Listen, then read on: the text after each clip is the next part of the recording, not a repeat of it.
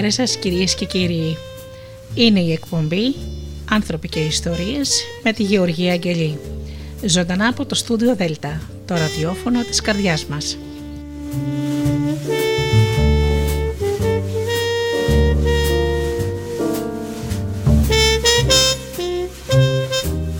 Αγαπημένοι μου φίλοι, σας ε, καλησπερίζω άλλη μια φορά στο στούντιο Δέλτα όπως ε, κάνω άλλωστε τα τελευταία 9 χρόνια. Είστε η παρεούλα μου και οι φίλοι μου. Σήμερα λοιπόν σας έχω κάτι πολύ ξεχωριστό. Ε, γνωρίζετε και σας έχω ξαναπεί την αγάπη μου για την ελληνική φιλοσοφία. Έτσι λοιπόν ε, μου έστειλαν ένα πολύ ξεχωριστό και αξιόλογο βιβλίο που λέγεται «Ανακαινίζω τη ζωή μου με αρχιτέκτονα τον Αριστοτέλη». Συγγραφέας η Φένια Τσανάκα και κυκλοφορεί από τις εκδόσεις Αρμός. Θα μοιραστώ μαζί σας κάποια αποσπάσματα από το βιβλίο στο πρώτο μισό της εκπομπής και μετά έχουμε μια ωραία συνέντευξη που είχε την ευγένεια η κυρία Τσανάκα να μας παραχωρήσει και να μας λύσει απορίες. Πρώτα όμως αγαπημένοι μου φίλοι να σας ε, καλωσορίσω εσάς, τους αγαπημένους μου φίλους στο Studio Delta. Καλησπέριζω λοιπόν τους ε, φίλους που μας ακούν πληκτρολογώντας www.studiodelta.gr και βρίσκονται εδώ μαζί μας στη σελίδα του σταθμού. Να καλησπέριζω και τους φίλους που μας ακούν από τις μουσικές σελίδες τις οποίες φιλοξενούμαστε όπως είναι το Live24, το Greek Radios και άλλα πολλά. Να καλησπερίσω τους φίλους που μας ακούν από κινητά και tablets και βεβαίως τους αγαπημένους φίλους από το καινούργιο μας Ape στο Google Play στην ενότητα ραδιόφωνο Ελλάδα FM.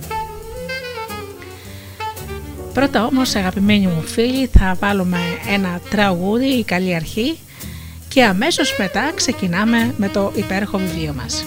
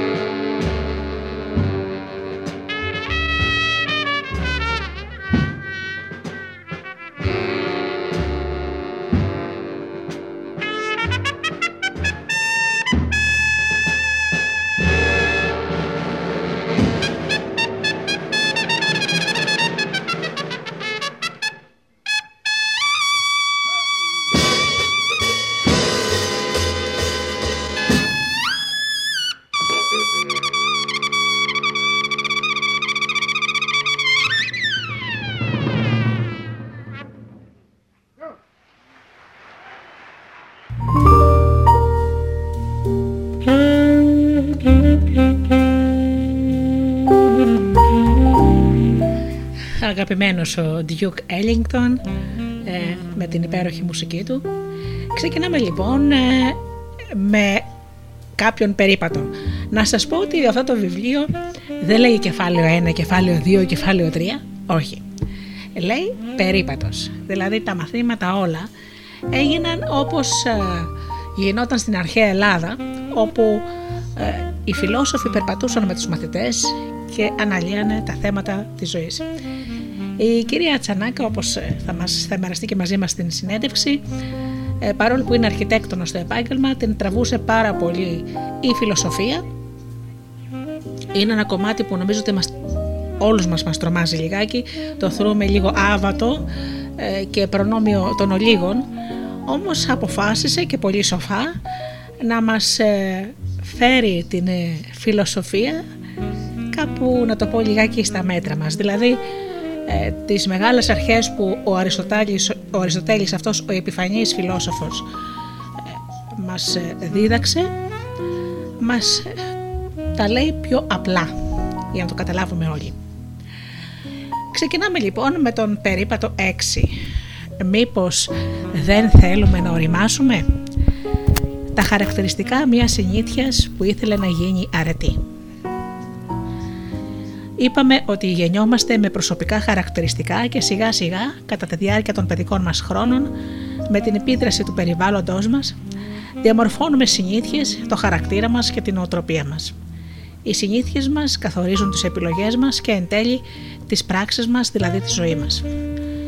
Γεννιέται λοιπόν το ερώτημα Πώς είναι δυνατόν όταν οι πράξεις ακολουθούν τις συνήθειες οι οποίες αποκτήθηκαν χωρίς να έχουμε συνείδηση όταν ήμασταν παιδιά, να είμαστε υπεύθυνοι για αυτές.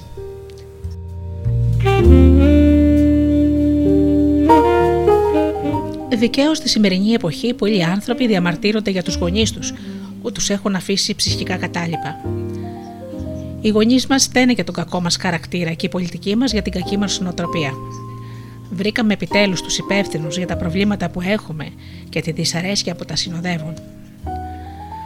Όποιοι ήταν τυχεροί και είχαν ενάρατους γονείς θα ευδαιμονήσουν. Οι υπόλοιποι έχασαν.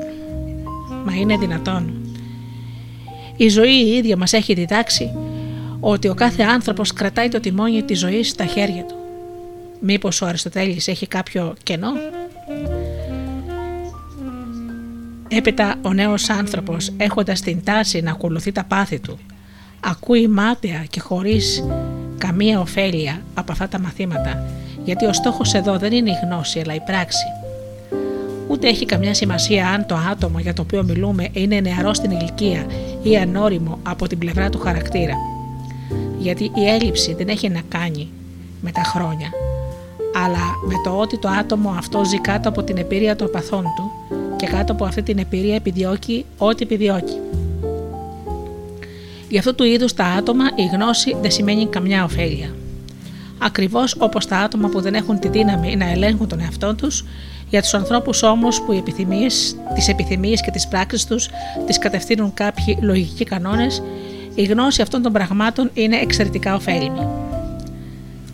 Απόσπασμα από τα ηθικά νικομάχια Α 1095 Α4 τι δεν λαμβανόμαστε, το μας λέει ο Αριστοτέλης; Όταν έχουμε πια ενηλικιωθεί και περάσουμε και την πρώτη νεότητά μας, που μας κυριεύουν τα συναισθήματα τα οποία είναι δύσκολο να χαλιναγωγήσουμε, τότε ήρθε η ώρα της ανακαίνησης.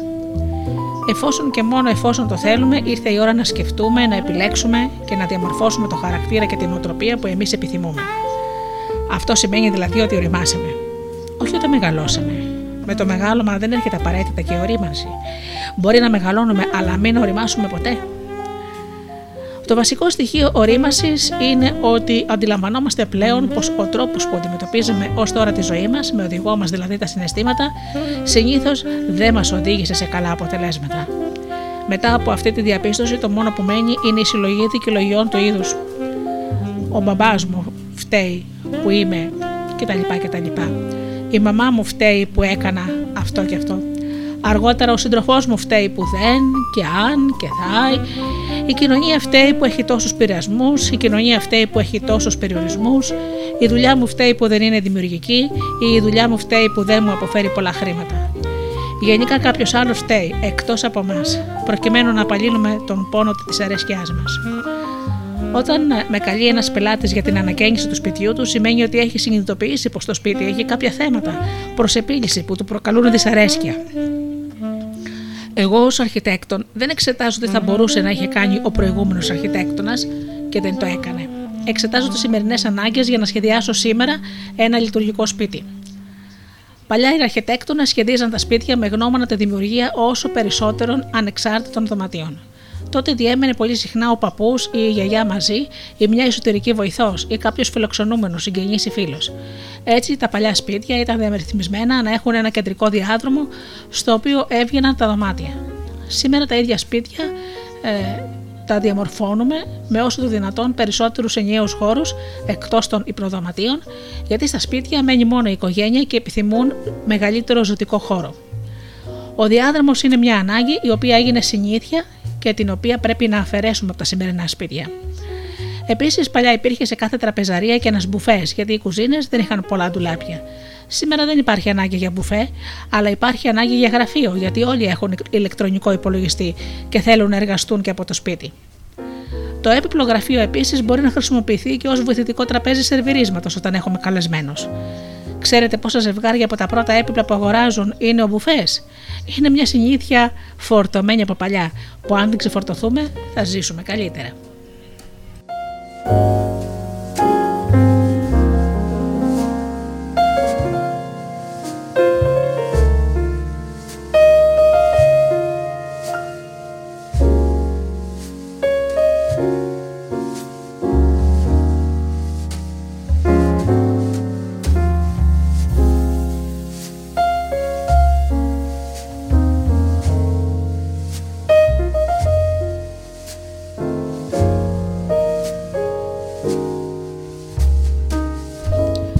Όπως εξέτασα τις σημερινές ανάγκες του πελάτη μου, με τον ίδιο τρόπο πράττουμε και, τη ζωή, και στη ζωή μας. Όταν θέλουμε να βελτιώσουμε τη ζωή μας γιατί νιώθουμε δυσαρέσκεια ή γιατί έχουν αλλάξει οι ανάγκες μας ή τα θέλω μας, πρέπει κάτι να κάνουμε. Οφείλουμε να δούμε σήμερα ποιες είναι οι συνήθειές μας και να αλλάξουμε ή να αφαιρέσουμε αυτές που μας δυσαρεστούν. Δηλαδή να εξετάσουμε το χαρακτήρα μας και την οτροπία μας και να βρούμε ποιο στοιχείο είναι αυτό που εν τέλει μας δημιουργεί δυσαρέσκεια. Είναι πολύ εύκολο να μας παρασύρει η καθημερινότητα της ζωής σε μονοπάτια που έχουμε κληρονομήσει και είναι λανθασμένα.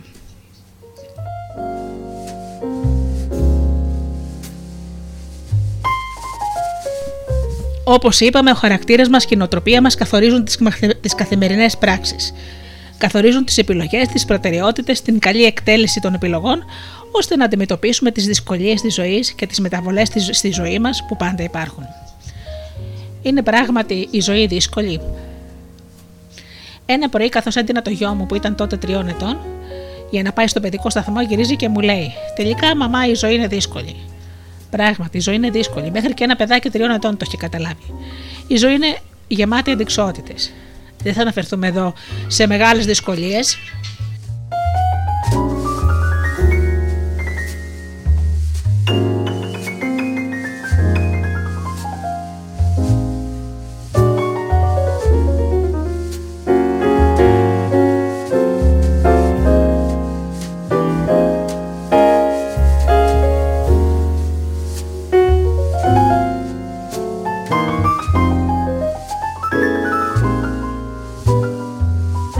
λοιπόν η ζωή είναι γεμάτη αντικσότητες. Δεν θα αναφερθούμε εδώ σε μεγάλες δυσκολίες που υφίστανται πολλοί άνθρωποι, όπως πολύ σοβαρά προβλήματα υγείας, είτε δικά τους είτε αγαπημένων προσώπων.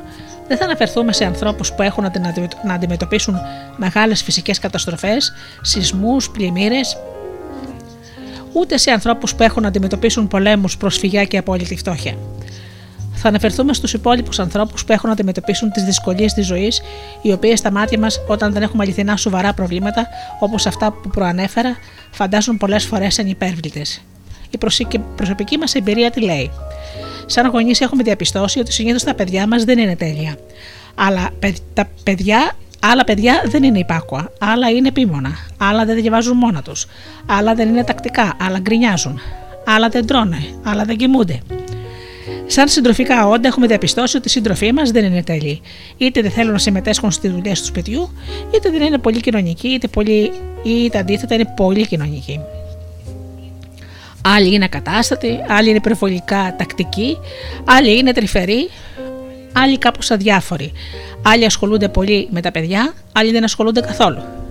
Σαν φίλοι έχουμε διαπιστώσει ότι συνήθως οι φίλοι μας δεν είναι τέλειοι. Άλλοι είναι οξύθυμοι, άλλοι αμελείς, άλλοι κουτσομπόλιδες, άλλοι ψυχαναγκαστικοί. Σαν κοινωνικά όντα έχουμε διαπιστώσει ότι κάποιοι από τους γείτονε ή κάποιοι συγγενείς ή κάποιοι από το κοινωνικό μας περιβάλλον είναι κουτσομπόλιδες, ενοχλητικοί, αγενείς, άπλιστοι, ζηλόφθονοι και διαταράσσουν την καθημερινότητά μας. Σαν επαγγελματίες έχουμε διαπιστώσει ότι συνήθως το εργασιακό μας περιβάλλον δεν είναι τέλειο. Είτε είναι ο εργοδότης μας, είτε ένας πελάτης, είτε ένας υπαλληλό μας, είτε είναι συνεργάτης μας, κάποιος θα είναι κόλακας, κάποιος παράξενος, κάποιος αγενής, κάποιος αμελής. Όμως θα πρέπει με όλους να συνεργαστούμε. Σαν επαγγελματία αρχιτέκτον, έχω διαπιστώσει ότι συνήθως τα οικόπεδα δεν είναι δανεικά. Είτε έχουν μεγάλη κλίση, είτε θα έχουν τη θέα ανάποδα από τον καλό προσανατολισμό, είτε το απέναντι κτίριο θα είναι απέσιο, είτε ο πελάτης θα είναι δύσκολος. Σαν πολίτες, έχουμε διαπιστώσει ότι το κράτος στο οποίο ζούμε δεν είναι τέλειο. Σε ένα κράτος θα υπάρχουν νόμοι, αλλά δεν θα τηρούνται. Σε κάποιο άλλο η δικαιοσύνη δεν θα λειτουργεί καλά και σε κάποιο άλλο η δημόσια διοίκηση θα είναι διεφθαρμένη. Σαν πολίτες καπιταλιστικού συστήματος, συνήθως έχουμε να αντιστοιχηθούμε σε πολλά ε, διαφημιζόμενα ευχάριστα και σε κόλπα χειραγώγησης της κοινής γνώμης που με μαεστρία ξέρουν να μας πασάρουν οι πολιτικοί και εξουσιαστές. Εάν παρασυρθούμε σύντομα, μπορεί να μετατραπούν σε προσωπικούς εφιάλτες. Σαν οικονομικές οντότητες, έχουμε διαπιστώσει ότι η ζωή έχει περιόδους ισχνών αγελάδων, οι οποίες φέρνουν αναταράξεις σε προσωπικό και οικογενειακό επίπεδο. Υπάρχουν και ηθικά διλήμματα που είναι ακόμη πιο δύσκολα. Θα συνεχίσω ή όχι μια ανεπιθύμητη εγκυμοσύνη. Να συνεχίσω μια προχωρημένη εγκυμοσύνη στην οποία διαγνώστηκε ότι το παιδί έχει κάποιο πρόβλημα; Να πάω τους ηλικιωμένους γονείς μου στο γεροκομείο ή όχι; Να συνεχίσω συνειδητά την υπερκατανάλωση προκειμένου οι φίλοι μου να μην με χαρακτηρίσουν αποτυχημένο και τσιγκούνι ή να κάνω συνειδητά μια πιο ηλιτή ζωή. Θυμόμαστε ότι η ζωή είναι συνεφασμένη με τη μεταβολή. Μπορεί εμείς να επιδιώκουμε τη σταθερότητα. Λένε πως οι άνθρωποι δεν αγαπάνε τις αλλαγές, αλλά το περιβάλλον μας συνεχώς αλλάζει, μεταβάλλεται. Αλλαγές που ούτως ή άλλως συμβαίνουν λόγω του περάσματος του χρόνου. Μεγαλώνουμε και αλλάζει το σώμα μας, η εμφάνισή μας, η διάθεσή μας, τα θέλω μας αλλά και άλλες αλλαγές λόγω μιας ξαφνικής καλοτυχίας ή κακοτυχίας, ενός αναπάντοχου θανάτου, μιας αρρώστιας, μιας απρόσμενης γνωριμίας.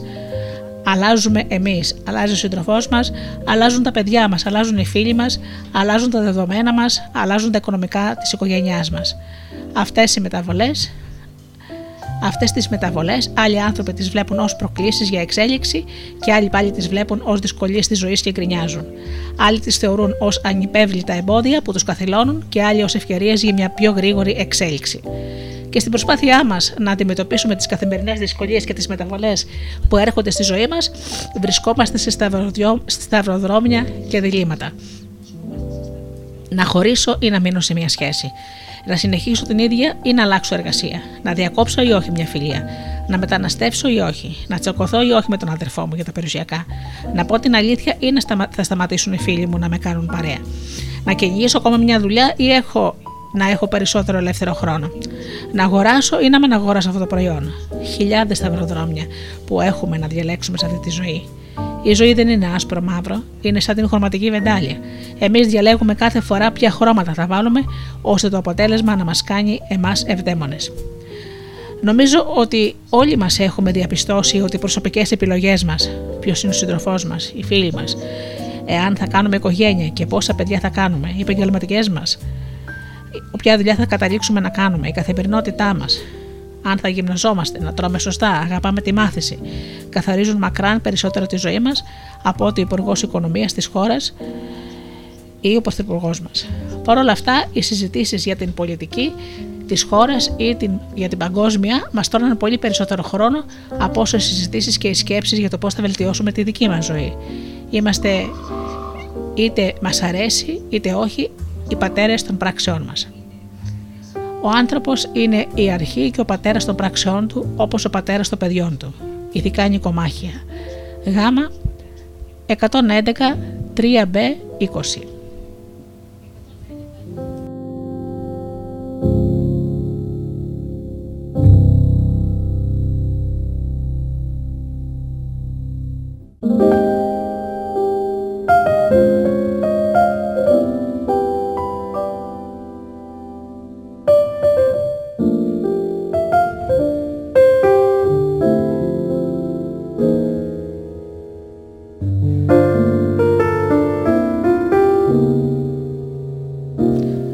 Περισσότερες φορές καλούμαστε να αποφασίσουμε για πράξεις δύσκολες των οποίων οι συνέπειες, ανάλογα με το τι θα επιλέξουμε, θα έχουν διαφορετικές επιπτώσεις στη ζωή μας.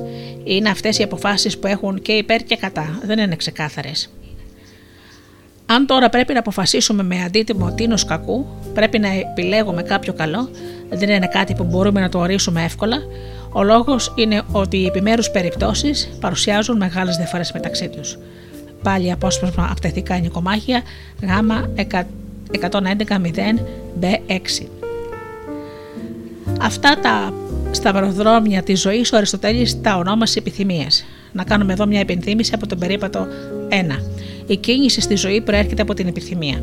Επιθυμία είναι η κίνησή μας για την κατάκτηση της ευχαρίστησης, επιθυμία είναι η κίνησή μας για να αποφεύγουμε τη δυσαρέσκεια. Επιθυμούμε να πάμε σε ένα πάρτι που μας κάλεσαν και νομίζουμε ότι θα περάσουμε ωραία, γιατί θα πάνε και οι φίλοι μας. Αλλά έχουμε να παραδώσουμε και μια εργασία που είναι σημαντική και θα επηρεάσει τη μελλοντική μας επαγγελματική εξέλιξη. Επιθυμούμε να αποφύγουμε να πάμε σε ένα πάρτι που μας κάλεσαν και νομίζουμε ότι θα περάσουμε βαρετά, αλλά από την άλλη είμαστε καιρό κλεισμένοι μέσα και έχουμε μπαφιάσει. Οι επιθυμίες είναι μεικτές, δηλαδή πολλές φορές στον αντίποδα η μια της άλλης. Επίσης, έχουν συνέπειες μελλοντικές που πρέπει να συνυπολογιστούν όταν σκεφτόμαστε ποιο δρόμο θα πάρουμε για να κάνουμε τις επιλογές μας. Μπορεί σήμερα να μας φαίνονται απόλυτα ευχάριστες, αλλά για το μέλλον καθόλου. Κάθε πράξη είναι στην ανθρώπινη φύση να την προβάλλουμε στο μέλλον και να την προβάλλουμε σωστά για να δούμε τις συνέπειες της ζωής μας.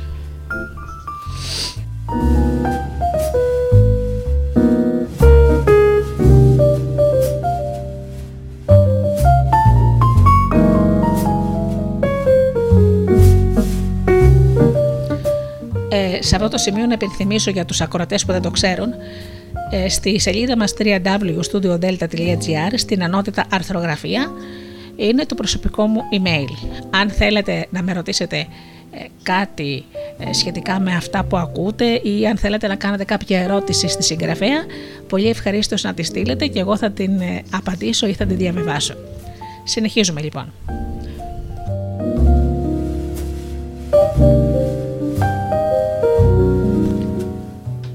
Επειδή όμως οι επιθυμίες είναι αντίθετες μεταξύ τους, και αυτό γίνεται όταν ο λόγος και οι ωρέξεις είναι αντίθετες, πράγμα που συμβαίνει στα όντα που έχουν την αίσθηση του χρόνου, ο νους πράγματι προστάζει να αντιστεκόμαστε βλέποντας το μέλλον, ενώ η επιθυμία μας πρόχνει σε αυτό που είναι ήδη μπροστά μας.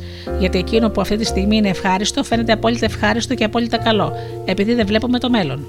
Αυτό είναι απόσπασμα από το βιβλίο του Αριστοτέλη Περί ψυχής, Γ 433B5. Έρχεται λοιπόν η η ώρα των επιλογών, των προτεραιοτήτων και της εκτέλεσης. Ανάλογα με το τι θα πράξουμε στο τέλος, θα έχουμε και τις ανάλογες συνέπειες. Οι δικαιολογίες δεν μας απαλλάσσουν από τις συνέπειες. Στον επόμενο περίπατο θα δούμε μερικές συχνές δικαιολογίες, τις οποίες, όπως θα διαπιστώσουμε εδώ και 2.400 χρόνια, οι άνθρωποι χρησιμοποιούν τις ίδιες. Κατόπιν εορτής, προσπαθούμε να δικαιολογήσουμε τις κακές επιλογές μας ώστε να απαλλαγούμε από τις συνέπειες. Συνέπειες είναι είτε τιμωρίες που επιφέρει η μη τήρηση του νόμου και η μη τήρηση των εθιμικών κοινωνικών κανόνων, είτε ενοχές είτε τύψεις, γιατί κατάστρεψαν πολλές δυνατότητες της ζωής μας, είτε πάλι υποχρεώσεις οι οποίες θα μας φυλακίσουν σε μια ατέρμονη καθημερινότητα άνευ νοήματος, από τις οποίες δεν θα μπορέσουμε να απαλλαγούμε για πολλά χρόνια ακόμη και αν μετανιώσαμε. Πήραμε ένα μεγάλο δάνειο για ένα μεγάλο σπίτι που τελικώς δεν μας έδωσε την αναμενόμενη ευχαρίστηση και θα πρέπει να το ξεπληρώνουμε για τα επόμενα 30 χρόνια. Κάναμε μια μεγάλη οικογένεια με λάθος άνθρωπο, όπου πλέον νιώθουμε φυλακισμένοι και δεν παίρνουμε χαρά από αυτή. Αυτές είναι δεσμεύσεις και υποχρεώσεις που δεν θα μπορούμε να τις παρατηρήσουμε, συγγνώμη, να τις παρατήσουμε και να ακολουθήσουμε τα όνειρά μας, γιατί απλά θα μας ακολουθούν οι τύψεις και οι ενοχές που δεν θα μας επιτρέψουν να χαρούμε οτιδήποτε όνειρο. Το να περάσουμε από τη μία δυσκολία ή την επιθυμία στο στάδιο της ενέργειας που θα μας φέρει ευδαιμονία είναι μια διαδικασία πολύ παραγωγική. Η παραπάνω διαδικασία είναι ένα παιχνίδι καθημερινό, όπως είπαμε. Η ζωή από μόνη της γεννάει καθημερινά θέματα προς επίλυση ή σταυροδρόμια ή διλήμματα. Αν περιμένουμε να ζήσουμε όταν βρούμε τις τέλειες συνθήκες, παραδείγματος χάρη τον τέλειο σύντροφο, τους τέλειους φίλους, την τέλεια δουλειά, σε ένα τέλειο περιβάλλον φοβάμαι ότι θα πεθάνουμε χωρίς να έχουμε ζήσει ούτε μία μέρα μέσα σε ιδανικές συνθήκες. Όποιοι θέλουμε να είμαστε ευδαίμονες, πρέπει να διανύσουμε και το δρόμο αυτό. Να μάθουμε να παίζουμε αυτό το πολυπαραγωγικό παιχνίδι καλά. Όπως ανέφερα στην κοινωνία μας, το μεγαλύτερο θέμα που αντιμετωπίζουμε οι περισσότεροι άνθρωποι είναι να χτίζουμε φυλακές γύρω μας με τις επιλογές μας ή με τη σύνθεση ή με τις προτιμήσεις μας ή όπως συχνά λέμε με τη δική μας στάση απέναντι στους ανθρώπους και τις καταστάσεις. Το μόνο που μπορούμε να διαχειριστούμε είναι ο εαυτός μας, δηλαδή η στάση μας, τις πράξεις μας απέναντι στις καταστάσεις. Οι καταστάσεις σπανίως είναι ιδανικές όπως είδαμε. Συνήθως είναι συγκρουσιακές. Το πώς θα αντιμετωπίσουμε τη δυσκολία που έχουμε και όλοι έχουμε, ώστε να είμαστε ευδαίμονες, γιατί αυτό είναι επαναλαμβάνω το ζητούμενο και όχι να κάνουμε τη ζωή μας μίζερη, δείχνει πόσο καλά γνωρίζουμε και να παίζουμε αυτό το παιχνίδι. Και φυσικά και την προσπάθεια που θα καταλα... καταβάλουμε. Και μην ξεχνάμε, ο καλός ο καπετάνιος στη φουρτούνα φαίνεται. Αλλά τα ίδια τα ενεργούντα άτομα πρέπει κάθε φορά να κρίνουν τι ταιριάζει στην συγκεκριμένη περίσταση, όπως ακριβώς συμβαίνει στο χώρο της ιατρικής ή στην τέχνη της διακυβέρνησης του πλοίου. Πάλι από τα ηθικά νικομάχια Β 1104 Α9. Πριν χρόνια είχα μια πελάτη στα δικηγόρο, πολύ δυναμική γυναίκα, η οποία είχε δύο γραφεία δικηγορικά, οικογένεια με δύο παιδιά, φρόντιζε πολύ τον εαυτό τη και φαινόταν ότι είχε μια ζεστή σχέση με τον άντρα της. Με τη συνάδελφό μου τη Γιάννα, πάντα τη σχολιάζαμε για το πόσο τυχερή ήταν να έχει ένα σύζυγο που τη στηρίζει και τη βοηθάει να σταθεί στον επαγγελματικό στίβο.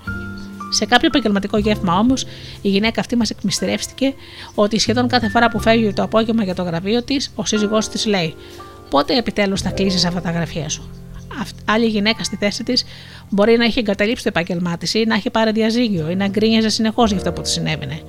Πιστέψτε με, γνωρίζω πολλές φίλες που εγκατέλειψαν το επάγγελμά τους προκειμένου να γλιτώσουν από την κρίνια και τη ζήλια των συντρόφων τους. Στο τέλος και το μετάνιωσαν και θεωρούσαν υπεύθυνο τον σύντροφό τους.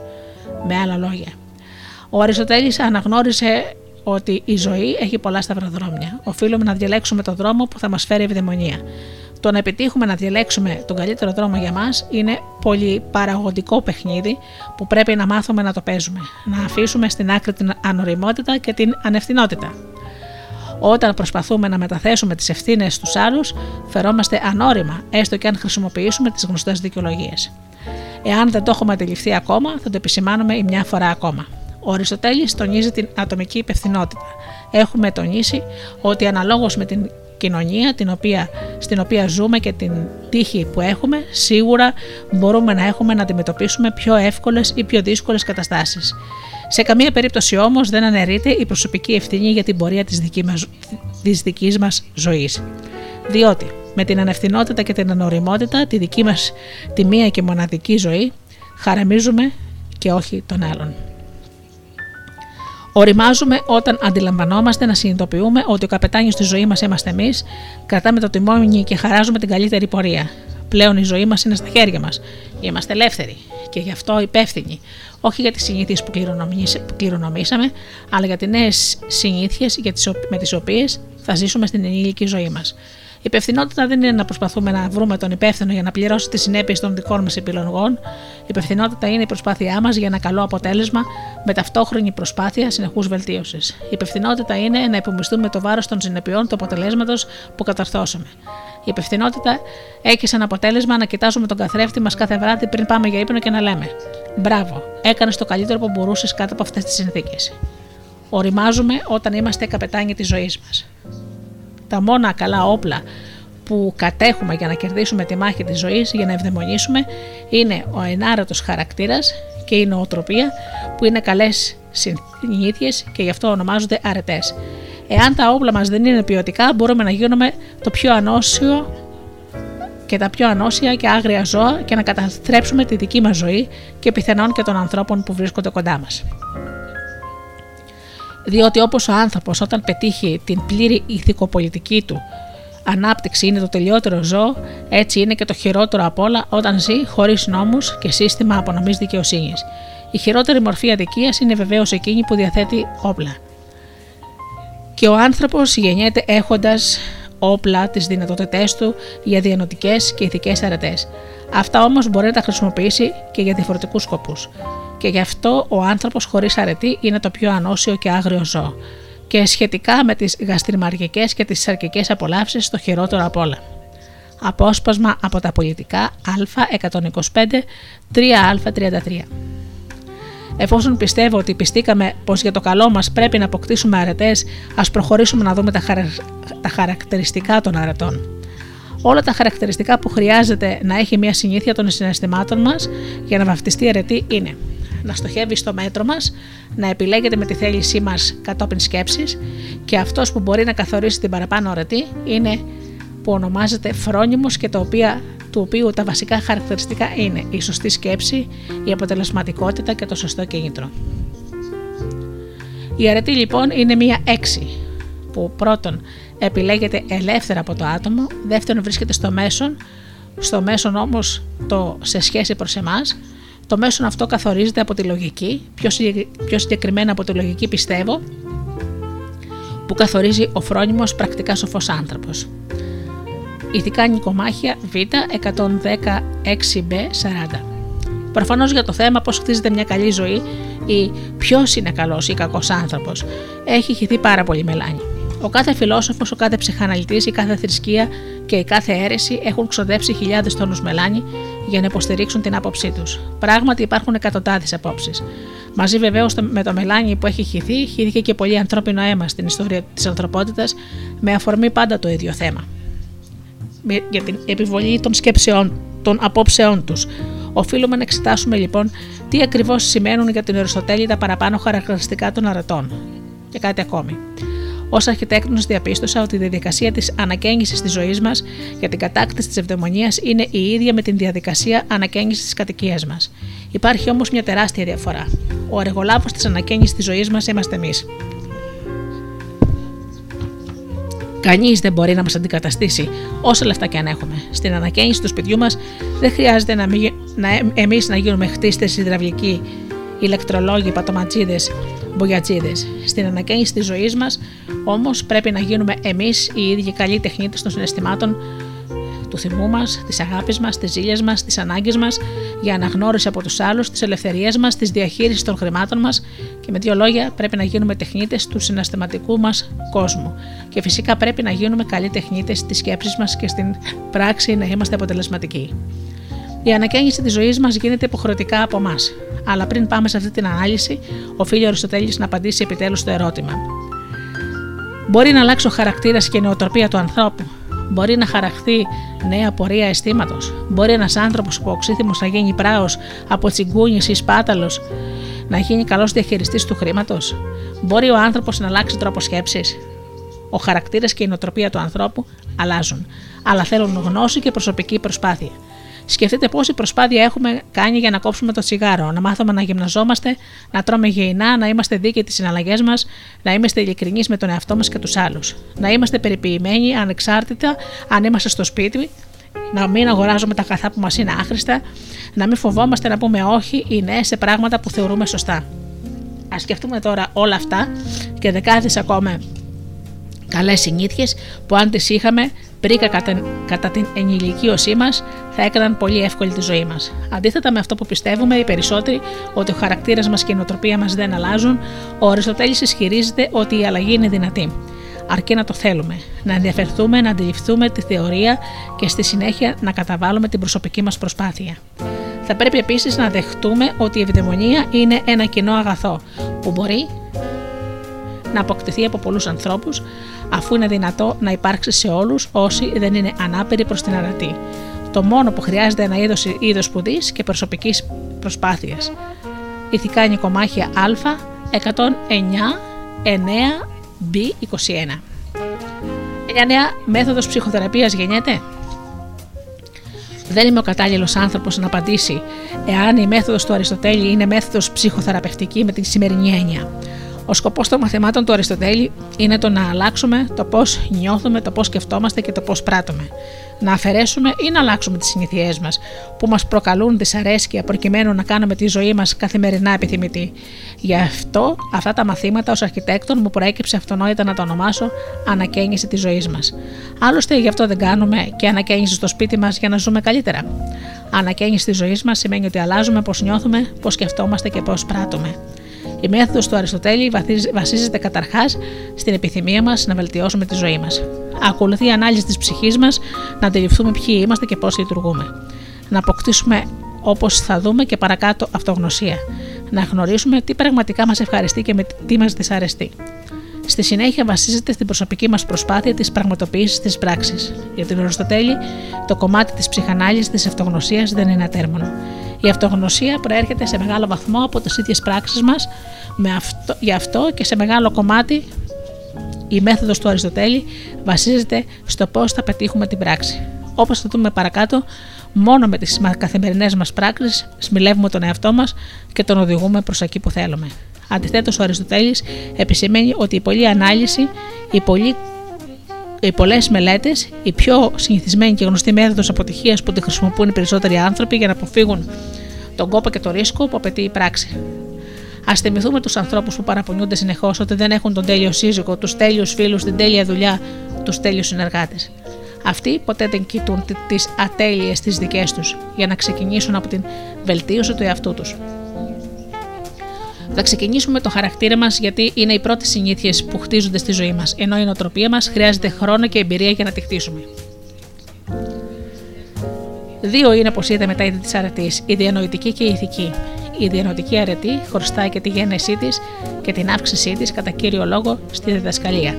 Γι' αυτό και εκείνο που χρειάζεται για αυτήν είναι η πείρα και ο χρόνος, ενώ η ηθική αρετή είναι αποτέλεσμα έθους. Και το ίδιο το όνομα, άλλωστε μικρή μόνο διαφορά παρουσιάζει από τη λέξη έθο. Ηθικά νοικομάχια Β. 1103 Α13. Η πηξίδα μας λοιπόν. Οριμάζουμε όταν είμαστε καπετάνοι της ζωής μας. Με την ανευθυνότητα και την οριμότητα τη δική μας ζωή, τη μια και μοναδική χαραμίζουμε, όχι τον άλλον. Η ανακαίνιση της ζωής μας γίνεται υποχρεωτικά από εμάς. Ανακαίνιση της ζωής σημαίνει ότι αλλάζουμε το πώς νιώθουμε, πώς σκεφτόμαστε, πώς πράττουμε.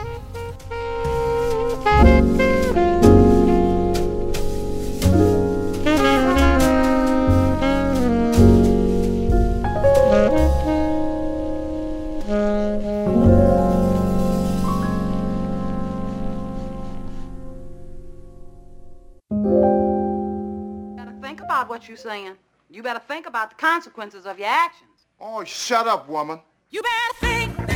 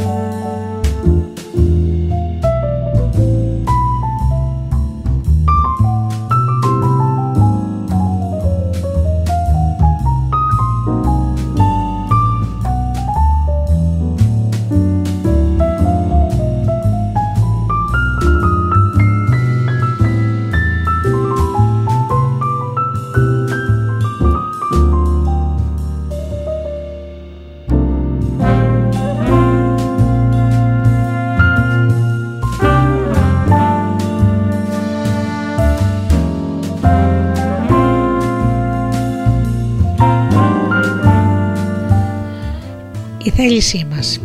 Οι τέσσερις πιο γνωστές δικαιολογίες με τις οποίες χτίζουμε τις φυλακές μας.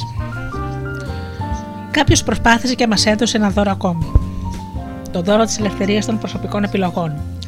Αυτό το δώρο της ελευθερίας δεν είναι δοσμένο σε όλους τους ανθρώπους σε αυτό το πλανήτη. Είναι δοσμένο στους λαούς, οι οποίοι έχουν πολεμήσει γι' αυτό και κατάφεραν να το κατακτήσουν και να το διατηρήσουν, εν αντιθέσει με άλλους που δεν μπόρεσαν να το διατηρήσουν. Η ψευδέστηση των ανθρώπων του δυτικού κόσμου είναι ότι η ελευθερία μας είναι δεδομένη. Είναι σαν την ψευδέστηση ότι η υγεία μας είναι δεδομένη. Έχω επισκεφτεί χώρες όπου οι άνθρωποι δεν είναι ελεύθεροι. Χώρες στις οποίες τα περισσότερα παιδιά σταματάνε το σχολείο χωρίς να έχουν τελειώσει το δημοτικό για να δουλέψουν. Χώρες στις οποίες τα κορίτσια πατρεύονται στην εφηβεία χωρίς τη θέλησή τους. Α υπολογίσουμε ότι ακόμα και σήμερα το 20% των γυναικών παγκοσμίως παντρεύονται πριν την ενηλικίωση. Χώρες που οι άνθρωποι πρέπει να παλεύουν σε όλη τους τη ζωή για την επιβίωση. Χώρες με ολοκληρωτικά καθεστώτα στις οποίες οι άνθρωποι δεν μπορούν να εκφράσουν τη γνώμη τους. Νομίζω ότι η ελευθερία με την έννοια κάνουμε ό,τι μας κατέβει στο κεφάλι χωρίς συνέπειες δεν υπάρχει σε αυτό το σύμπαν. Στις ανθρώπινες κοινωνίες υπάρχουν νόμοι, οι οποίοι καθαρίζουν τις σχέσεις των ανθρώπων και συνεπώς τις ενέπειε των πράξεών μας. Είναι δίκαιοι και σωστοί αυτοί οι νόμοι; Το σίγουρο είναι ότι δεν ζούμε σε μια τέλεια κοινωνία και αναφέρομαι στο δυτικό κόσμο. Από την άλλη πλευρά, καμιά εποχή στην ιστορία της ανθρωπότητας δεν είχε τόσες κατακτήσεις, ιδίως σε ό,τι αφορά στις γυναίκες, όσο ο σύγχρονος δυτικός κόσμος. Είμαι ελεύθερη να επιλέξω να σπουδάσω αυτό που επιθυμώ. Είμαι ελεύθερη να επιλέξω τους φίλους μου και τους συντρόφους μου. Είμαι ελεύθερη να επιλέξω τους συντρόφους μου. Είμαι ελεύθερη να σπουδάσω και να εργαστώ σε μεγάλο τμήμα του κόσμου. Είμαι ελεύθερη να επιλέξω να κάνω οικογένεια ή όχι. Αν και είμαι 49 χρονών, δεν έχω ζήσει πόλεμο, πείνα και δίψα. Για τα παιδιά μου υπάρχει έστω και στοιχειώδης δωρεάν εκπαίδευση και νοσηλεία. Η γιαγιά μου γεννήθηκε μόλις 55 χρόνια πριν από μένα, σταμάτησε το, το δημοτικό, στο σχολείο στο δημοτικό και παντρεύτηκε στα 18 από προξενιό. Γέννησε τέσσερα παιδιά, εκ των οποίων τα τρία ενηλικιώθηκαν. Αρρώστησε, αποφυματίωσε και αναγκάστηκε να αφήσει το σύζυγό της με τρία παιδιά 3, 5, 8 ετών για τέσσερα χρόνια. Νοσηλεύτηκε σε σανατόριο 700 χιλιόμετρα μακριά από το σπίτι της χωρίς δυνατότητα επικοινωνίας. Ήταν εξαρτημένη οικονομικά πλήρως από τον παππού μου και τα πρώτα 45 χρόνια της ζωής της έζησε τέσσερις μεγάλους πολέμους. Παρόλα αυτά, κατάφερε να σπουδάσει και τα τρία της τα παιδιά. Πάντως και εκτός ανθρώπινης κοινωνίας, να θέλουμε να ζήσουμε, οι νόμοι της φύσης, τους οποίους θα εκτεθούμε, είναι πολύ πιο σκληροί. Αυτό μπορεί εύκολα να το διαπιστώσουμε πηγαίνοντας ελεύθερο κάμπινγκ ένα Σαββατοκύριακο. Θα αντιληφθούμε ότι οι καιρικές συνθήκες, οι νόμοι των αντόμων, οι νόμοι των ερπετών και οι νόμοι των αγρίων θηλαστικών είναι πολύ, πάρα πολύ αμήλικτοι και πολύ δεσμευτικοί από τους ανθρώπινους νόμους. Ελεύθερος χωρίς καμία δέσμευση είναι μόνο Θεός κατά την Αριστοτέλη και θα συμφωνήσω μαζί του. Όταν μιλάμε για ανθρώπους, η ελευθερία συνδέεται με την νομοθεσία, το σύστημα δικαιοσύνης και την αυτάρκεια των αγαθών που είναι αναγκαία για να ζήσουμε και να μπορέσουμε να αναπτύξουμε τις δυνάμεις μας. Τα υπόλοιπα σύμφωνα με τον Αριστοτέλη υπόκειται στη θέλησή μας. Πιστεύω ότι στη σημερινή δυτική κοινωνία δύσκολα θα ισχυριζόταν κανείς ότι είμαστε ελεύθεροι, ελεύθεροι να ορίσουμε την πορεία της ζωής μας. Το πρόβλημα είναι ότι τόση ελευθερία δεν ξέρουμε πώς να τη διαχειριστούμε. Συχνά καταλήγουμε από την κακοδιαχείρισή της να μην μπορούμε να ευχαριστηθούμε το δώρο της ζωής. Με άλλα λόγια και απλά λόγια. Ευδαιμονία χωρίς ελευθερία δεν γίνεται. Όταν είμαστε ελεύθεροι δεν σημαίνει ότι θα γίνουμε ευδαίμονες, απλώς μας δίνει τη δυνατότητα.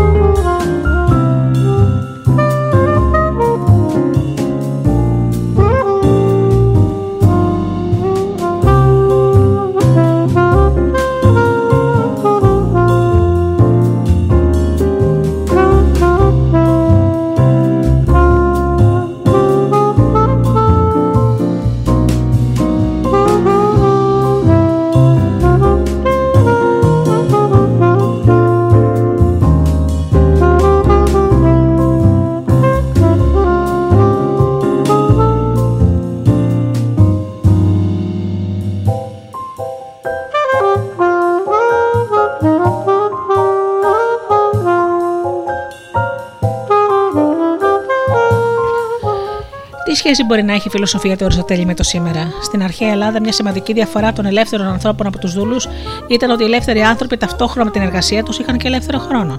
Τον ελεύθερο χρόνο τους μπορούσαν να τον διαθέσουν όπως επιθυμούσαν. Σε αντίθεση, οι δούλοι δεν διέθεταν ελεύθερο χρόνο, δεν ζούσαν τη δική τους ζωή, αλλά αυτή που όριζε το αφεντικό τους. Η φιλοσοφία του Αριστοτέλη μπορεί να εφαρμοστεί μόνο σε ελεύθερους ανθρώπους και σε πολίτες. Το να μπορούμε να διαλέξουμε ποιο δρόμο θα πάρουμε, δηλαδή με τη θέλησή μας, να διαλέξουμε τον δρόμο στη ζωή μας και όχι να μας τον επιβάλλουν, είναι προπόθεση για να διανύσουμε τον δρόμο της ευδαιμονίας. Έλλειψη ελευθερίας υπάρχει όταν δεν έχουμε καμία απολύτως δυνατότητα να πράξουμε κάτι άλλο από αυτό που πράττουμε. Αυτές είναι οι πράξεις που μας επιβάλλονται από τους άλλους. Είναι οι πράξεις που ονομάζουμε σήμερα πράξεις βίας. Στη σημερινή εποχή δεν επιτρέπεται από τον νόμο ούτε στα παιδιά μας να επιβάλλουμε κάτι με τη βία, έστω και αν αυτό γίνεται στο όνομα της ευδαιμονίας τους και για το καλό τους. Για επιβολή βίας λοιπόν μιλούμε όταν η κίνηση ξεκινάει απ' έξω και δεν συμβάλλει καθόλου σε αυτήν το άτομο το οποίο υφίσταται τη βία. Ηθικά νοικομάχια Γ 1110 B18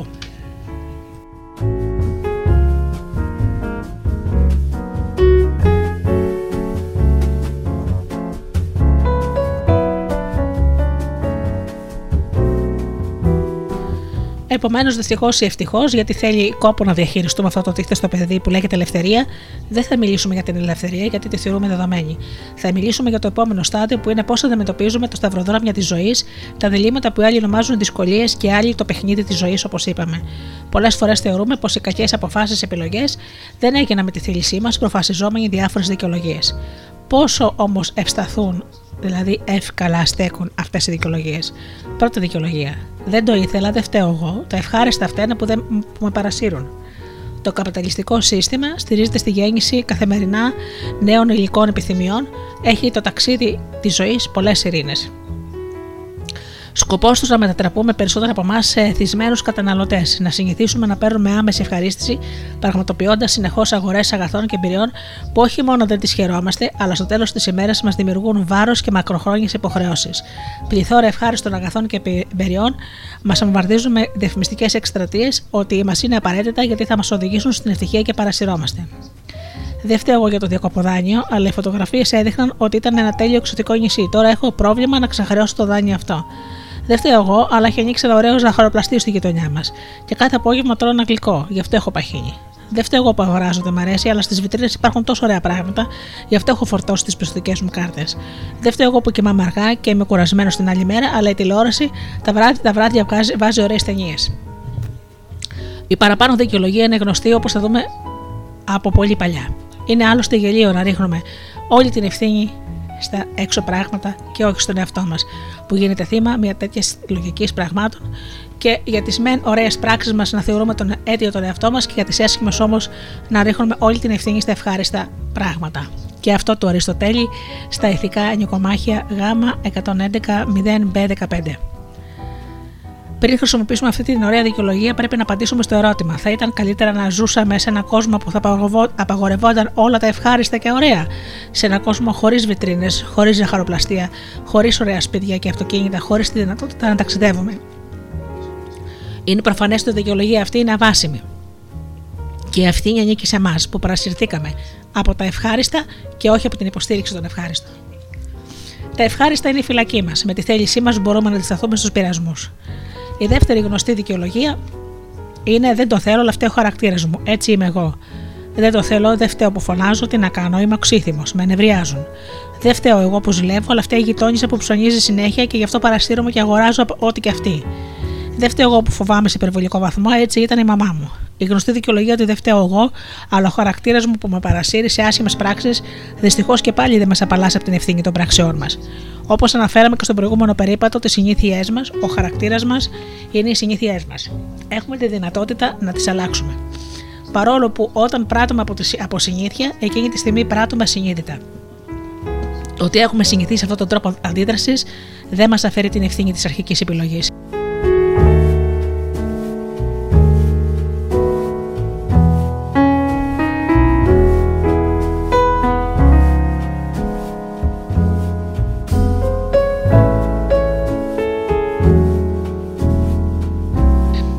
Πράξεις πάντως και οι έξι συνήθειες δηλαδή δεν είναι ακούσιε με τον ίδιο τρόπο. Των πράξεών μας είμαστε κύριοι από την αρχή ως το τέλος τους, καθώς έχουμε τη συνείδηση όλων των επιμέρους σταδίων, στην περίπτωση όμως των έξιων συνηθιών, είμαστε κύριοι μόνο της αρχής τους και η βαθμία πρόοδο δεν γίνεται αντιληπτή. Ακριβώς όπως συμβαίνει και στις αρρώστιες, επειδή εν πάση περιπτώσει ήταν στη δύναμή μας να χρησιμοποιήσουμε έτσι, ότι, έτσι ή όχι στην αρχή. Οι έξι συνήθειες είναι ακούσιε με τη θέλησή μας. Ηθικά νοικομάχια γάμα 111 4B33 Ο κακός χαρακτήρας μας είναι η φυλακή μας. Με τη θέλησή μας μπορούμε να αλλάξουμε τα χαρακτήρα μας. Ε, τρίτη, τρίτη γνωστή δικαιολογία. Δεν το ήθελα, δεν ήξερα. Άλλο πράγμα η άγνοια και άλλο η εθελοτυφλία. Εάν δεν γνωρίζουμε γιατί μας βόλεμε, να μην, να μην γνωρίζουμε, αγνοώντας επιδεκτικά τα σημάδια που είναι εμφανή. Τότε σημαίνει ότι εθελοτυφλούμε. Κάτι που είναι εντελώς διαφορετικό από την άγνοια. Να θυμίσουμε ότι άγνοια σημαίνει ότι δεν έχουμε τη δυνατότητα να γνωρίζουμε. Το ίδιο επιχείρημα της άγνοιας στον νόμο δεν είναι ισχυρό, εφόσον είναι κάτι που μπορούμε να γνωρίζουμε. Όταν δεν γνωρίζουμε, ενώ θα μπορούσαμε να γνωρίζουμε, τότε μένουμε στην άγνοια της θέλησής μας. Ο σύντροφός μας διατηρεί μια παράλληλη σχέση. Ενώ επί μήνες διακρίναμε την ψυχρότητα, την αδιαφορία, την αφηρημάδα του συντρόφου μας, κάναμε ότι δεν το βλέπαμε. Δεν θέλαμε να διατεράξουμε την υποτιθέμενη γαλήνη. Αυτό δεν είναι άγνοια, είναι εθελοτυφλία. Πολλοί στην Ελλάδα παραπονιούνται για την οικονομική κρίση με το κλασικό επιχείρημα ότι δεν γνωρίζαμε ότι συντηρούσαμε με δανεικά τόσα χρόνια. Όμως ήταν πασιφανές ότι η παραγωγική δραστηριότητα έφθινε. Δυστυχώς οι Έλληνες εθελοτυφλούσαμε και θέλουμε να λέμε ότι το αγνοούσαμε. Πραγματικά τιμωρία προβλέπεται ακόμα και στην περίπτωση της άγνοιας, αν το άτομο θεωρηθεί υπεύθυνο για την άγνοιά του. Τιμωρούνται επίσης και αυτοί που αγνοούν προβλέψεις των νόμων που όφυλαν να τις γνωρίζουν και που δεν ήταν εύκολο να τις γνωρίζουν. Το ίδιο και σε όλες εκείνες τις περιπτώσεις που θεωρείται ότι η άγνοια οφείλεται σε αμέλεια των ατόμων αυτών. Εξαρτιόνταν από αυτούς να μην τα αγνοούν αφού ήταν στο χέρι τους να δείξουν την απαιτούμενη προσοχή. Πάλι στα ηθικά νοικομάχια, Γ 111 3B35. Υπάρχουν πράξεις τις οποίες τις πράττουμε εν αγνία μας και θεωρούνται όντως ότι ήταν χωρίς τη θέλησή μας. Είναι αυτές που τις πράττουμε χωρίς να γνωρίζουμε τις συνθήκες κάτω από τις οποίες πραγματοποιείται μια πράξη, δηλαδή είμαστε σε πραγματική άγνοια. Φτιάχνουμε μανιταρόπιτα από άγρα μανιτάρια που πήραμε από τη λαϊκή και τα μανιτάρια είναι δηλητηριώδη. Παθαίνουν όλοι οι συνδεδεμόνες τροφική δηλητηρίαση. Προφανώς δεν μπορούσαμε να γνωρίζουμε ότι έχει γίνει λάθος και μετανοούμε και στενοχωριόμαστε για το αποτέλεσμα. Οι πράξεις που γίνονται χωρίς τη θέλησή μας από άγνοια συνοδεύονται από μεταμέλεια και στενοχώρια όταν διαπιστώνουμε ότι είχαν άσχημες συνέπειες για κάποιον. Ιδάλω, εάν δεν μετανοήσουμε και δεν στενοχωρηθούμε, θεωρείται ότι και αυτές γίνονται με τη θέλησή μας. Ακούσια λοιπόν είναι κατά την κοινή αντίληψη όλα όσα γίνονται με την επιβολή βίας ή από άγνοια. Ηθικά νοικομάχια Γ 111.0α1. Η εθελοτυφλία και η διαφορία είναι η φυλακή μας. Με τη θέλησή μας μπορούμε να δούμε την αλήθεια κατάματα. Τέταρτη γνωστή δικαιολογία. Δεν το ήθελα, αλλά ξαναγκάστηκα. Είναι φορές που ενώ γνωρίζουμε ποιο είναι το ωραίο να πράξουμε, φοβόμαστε τις συνέπειες γιατί θα είναι δυσάρεστες και πιθανόν κοπιαστικές. Ενώ γνωρίζουμε ότι το ωραίο είναι να πράξουμε το Α, τελικά πράττουμε το Β, το β και θεωρούμε ότι εξαναγκαστήκαμε. Η επεκφυγή, δηλαδή η προσπάθειά μας να αποφύγουμε οποιοδήποτε κόπο και άμεση δυσαρέσκεια, μελλοντικά μας αποφέρει μεγαλύτερο κόπο, πόνο και δυσαρέσκεια και αυτό δυστυχώς γίνεται με τη θέλησή μας. Η φίλη μου η Νίκη γνώριζε ότι η εταιρεία του συντρόφου της δεν είχε ελπίδες επιβίωσης. Όμως του δάνειζε συστηματικά μεγάλα χρηματικά ποσά προκειμένου να του δίνει ανάσες ζωής. Δεν άντεχε να διαπληκτίζεται μαζί του και φοβόταν τι θα πει ο κοινωνικός περίγυρος, σε περίπτωση αποτυχίας του συντρόφου της. Μετά από πέντε χρόνια συνεχούς χρηματοδότησης και οι δύο χρεοκόπησαν. Όταν του έριξε την ευθύνη, εκείνος της απάντησε: Καλά, εγώ σου ζητούσα χρήματα, εσύ γιατί μου τα έδινες; Τότε η Νίκη συνειδητοποίησε ότι δεν την ξανάγκασε κανείς να δίνει χρήματα, αλλά φοβόταν να αντιμετωπίσει την κατάσταση που θα ήταν δυσάρεστη για αυτή.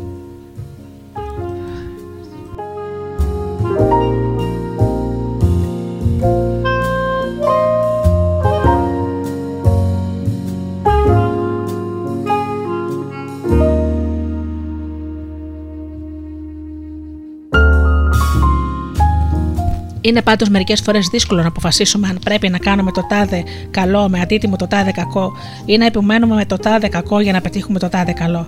Και είναι ακόμα πιο δύσκολο να μένουμε σταθεροί στην απόφαση που πήραμε. Για τις περισσότερες φορές τα προσδοκόμενα είναι δυσάρεστα και αυτά που αναγκαζόμαστε να κάνουμε είναι άσχημα. Και έτσι προκύπτουν έπαινοι ή ψόγοι ανάλογα με το αν υπέκυψε κανείς τον εξαναγκασμό ή όχι. Ηθικά νοικομάχια Γ 111 0 Α33. Η επεκφυγή συντηρείται με τη θέλησή μας. Με τη θέλησή μας μπορούμε να σηκωθούμε από τον καναπέ και να αγωνιστούμε για τη ζωή μας. Εάν δεν το έχουμε αντιληφθεί ακόμα, θα το επισημάνουμε για μια ακόμη φορά. Ο Αριστοτέλης τονίζει την ατομική ευθύνη. Όπως είδαμε, το ρεπερτόριο των δικαιολογιών είναι πλούσιο και είναι κλασική συνταγή ανευθυνότητας αυτοεγκλωβισμού και τελικά αυτοκαταστροφής, αυτό που γίνεται με τη θέλησή μας. Οι γνωστές δικαιολογίες είναι οι φυλακές μας. Όμως ο λογαριασμός των πραξεών μας πληρώνεται πάντα από εμάς και σλέμε κλαίγοντας. Δεν φταίω εγώ. Όσες δικαιολογίες και να πούμε, το ποτάμι δεν γυρίζει πίσω. Οι φυλακές μας είναι οι γνωστές δικαιολογίες που δίνουμε στον εαυτό μας. Οι φυλακές που χτίζουμε με τη θέλησή μας. Με πιο απλά λόγια, όταν παρασυρώμαστε να αγοράζουμε άχρηστα πράγματα, δεν θα έχουμε τη δυνατότητα να ξοδέψουμε για κάτι πιο ουσιαστικό ή θα πρέπει να εργαζόμαστε νυχθημερών για να καλύψουμε τις πιστοτικές μας κάρτες. Όταν αντί να κοιμόμαστε παρασυρώμαστε την τηλεόραση ή το ίντερνετ, θα είμαστε κουρασμένοι στη δουλειά μας και θα βλάψουμε την υγεία μας. Όταν είμαστε οξύθυμοι, θα μείνουμε μόνοι. Όταν είμαστε ζηλιάρδε, φεύγουμε από το δικό μας μονοπάτι και ακολουθούμε τα ξένα και χανόμαστε τελείως. Όταν εθελοτυφλούμε για τα οικονομικά μιας χώρας, της χώρας μας, θα καταστραφούμε. Όταν αφήσουμε το σώμα μας να είναι αγύμναστο και αφρόντιστο, θα βλάψουμε την υγεία του. Όταν εθελοτυφλούμε για βιώσιμη ανάπτυξη, θα πρέπει να ζήσουμε σε ένα υποβαθμισμένο περιβάλλον. Και κλείνοντας, γιατί κάποιοι από εμάς θα έχουν στενοχωρηθεί με αυτά που διάβαζαν. Με τη θέλησή μας μπορούμε να χαράζουμε καθημερινά μια καλή πορεία ζωής, να αγωνιστούμε καλά και να προχωρούμε χωρίς δικαιολογίες. Είναι προφανές ότι η ευδαιμονία κατακτιέται μόνο με τη θέλησή μας. Με τη θέλησή μας κατακτάμε την ευδαιμονία. Και η μας. Τα ευχάριστα είναι η φυλακή μας. Με τη θέλησή μας μπορούμε να αντισταθούμε στους περασμούς. Ο κακός χαρακτήρας μας είναι η φυλακή μας. Με τη θέλησή μας μπορούμε να αλλάξουμε το χαρακτήρα μας. Η εθελοτυφλία και η διαφορία είναι η φυλακή μας. Με τη θέλησή μας μπορούμε να δούμε την αλήθεια κατάματα. Η επεκφυγή είναι η φυλακή μας. Με τη θέλησή μας μπορούμε να σηκωθούμε από τον καναπέ και να αγωνιστούμε για τη ζωή μας. Οι φυλακές μας είναι γνωστές δικαιολογίες που δίνουμε στον εαυτό μας. Οι φυλακές που χτίζουμε είναι με τη θέλησή μας. Με τη θέλησή μας κατακτάμε την ευδαιμονία. Mm-hmm.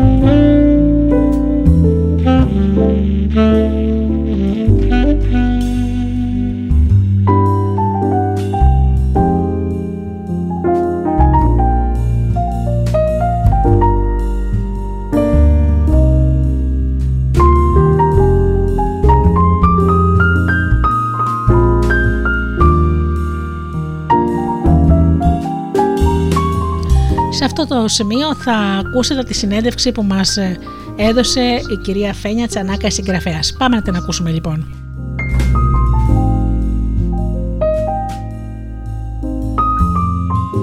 Καλησπέρα σας κυρίες και κύριοι.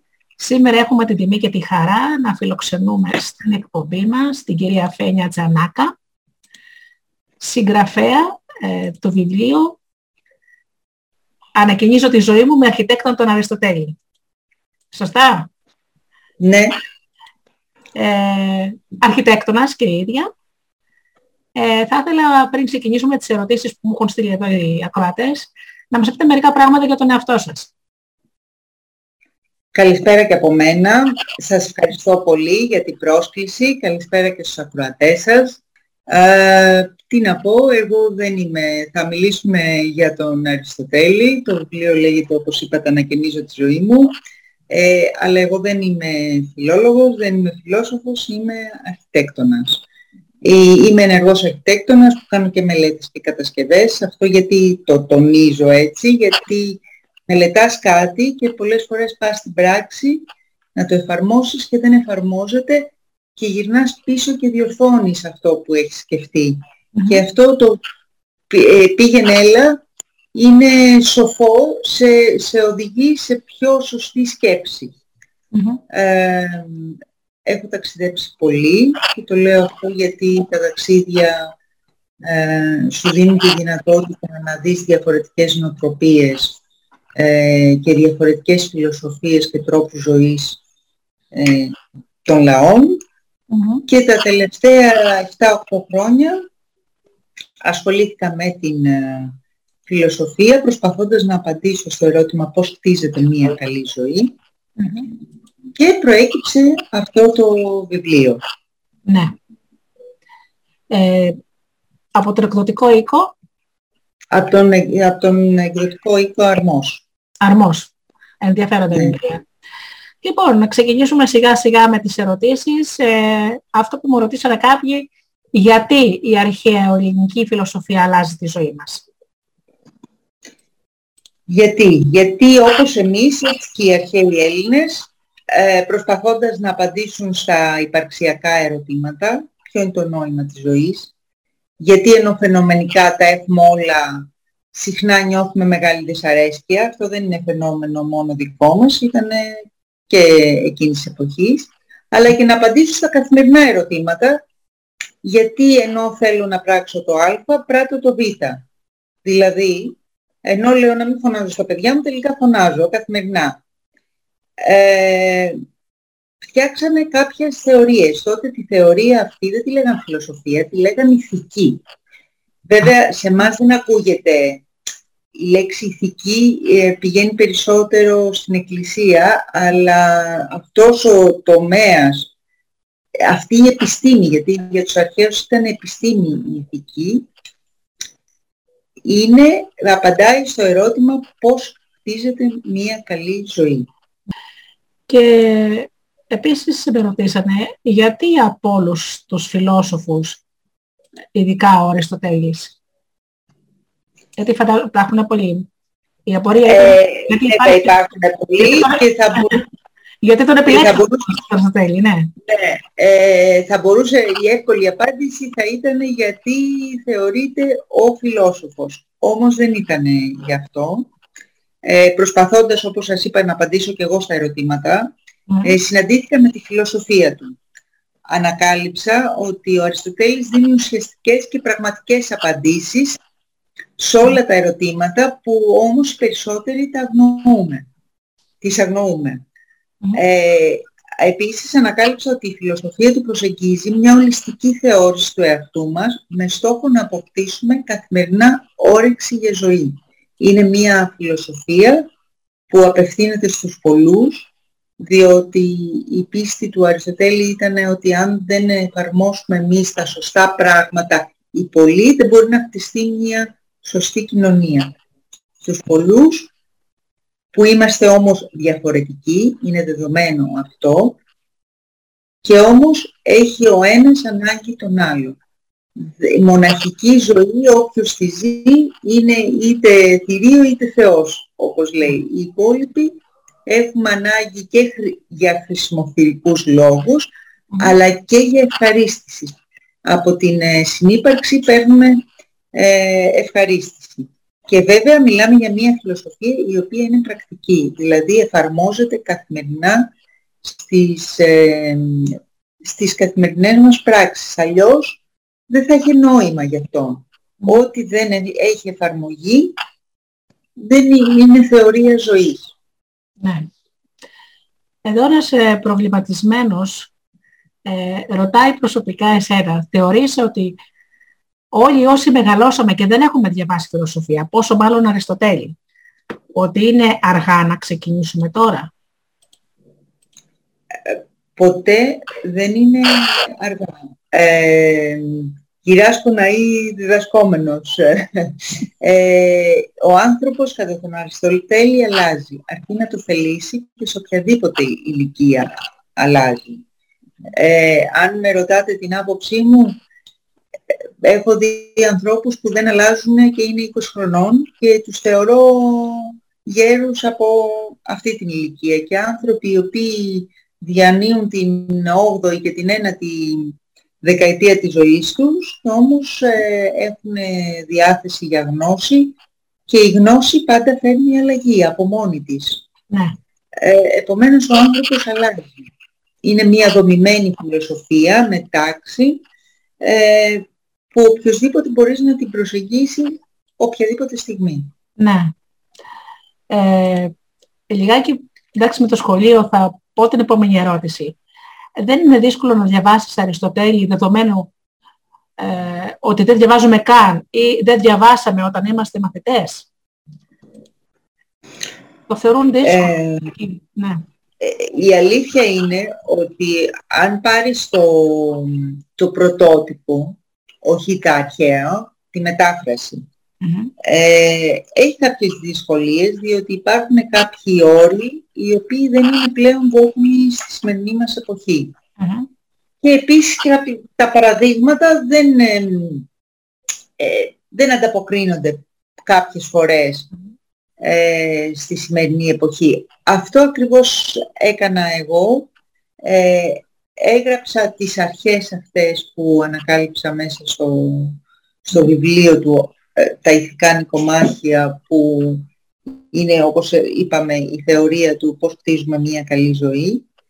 Ε, έγραψα τις αρχές τις οποίες στηρίζονται σε μια γλώσσα σημερινή. Να σας φέρω ένα παράδειγμα για να, μην, ε, για να το καταλάβουν και οι ακροατές αν πούμε ε, ποιες είναι οι ηθικές σου έξεις, δεν θα καταλάβετε εσείς κάτι, πιθανόν το 99,9% των ακροατών να μην το καταλάβει και να το καταλάβει μόνο ένα πολύ μικρό ποσοστό το οποίο έχει ασχοληθεί με φιλοσοφία, είναι εξειδικευμένο κοινό.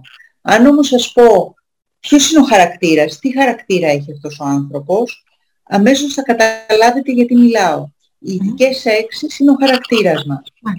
Έτσι λοιπόν πήρα τις, τους όρους ε, του Αριστοτέλη και τους μετέφερα με τον καλύτερο δυνατό τρόπο, γιατί δεν είναι πάντα εύκολο, είναι μια επίπονη διαδικασία, ε, σε μια γλώσσα η οποία να είναι κατανοητή για ολους ε, με παραδείγματα από την καθημερινότητά μας. Εγώ, όπως σας είπα, δεν είμαι ούτε φιλόσοφος, ούτε φιλόλογος, επομένως η γλώσσα που χρησιμοποίησα ήταν προφορική, ε, για να είναι προσεγγίσιμο το βιβλίο από οποιονδήποτε. Ναι. Ωραία, λέει.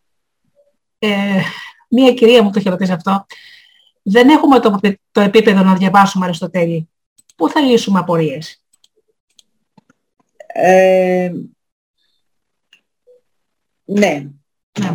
θα της έλεγα να αγοράσει το βιβλίο μου, ναι. ε, διότι επί της ουσίας θα, θα καταλάβει τον Αριστοτέλη και τις αρχές της και του αρχές και θα, θα, θα καταλάβει ότι είναι ένα πολύ κατανοητό βιβλίο. Δεν υπάρχει περίπτωση άνθρωπος ε, να μην ε, κατανοήσει αυτά που λέγονται μέσα στο βιβλίο. Ε, δεν ξέρω αν έχετε τη δυνατότητα αργότερα να διαβάσετε και κάποιο απόσπασμα για να, ναι, ναι, να καταλάβουν η, η, γλώσσα του βιβλίου πόσο κατανοητή είναι. Δεν θα υπάρχουν απορίες. Ναι. Εκείνο που θα υπάρχουν είναι πολλές φορές θα γελάσει, άλλες φορές θα κλάψει και θα προβληματιστεί πολύ συχνά. Ωραία. Ε, την ερώτηση την επόμενη την, ε, νομίζω την έκανε κάποια κυρία σε εσάς.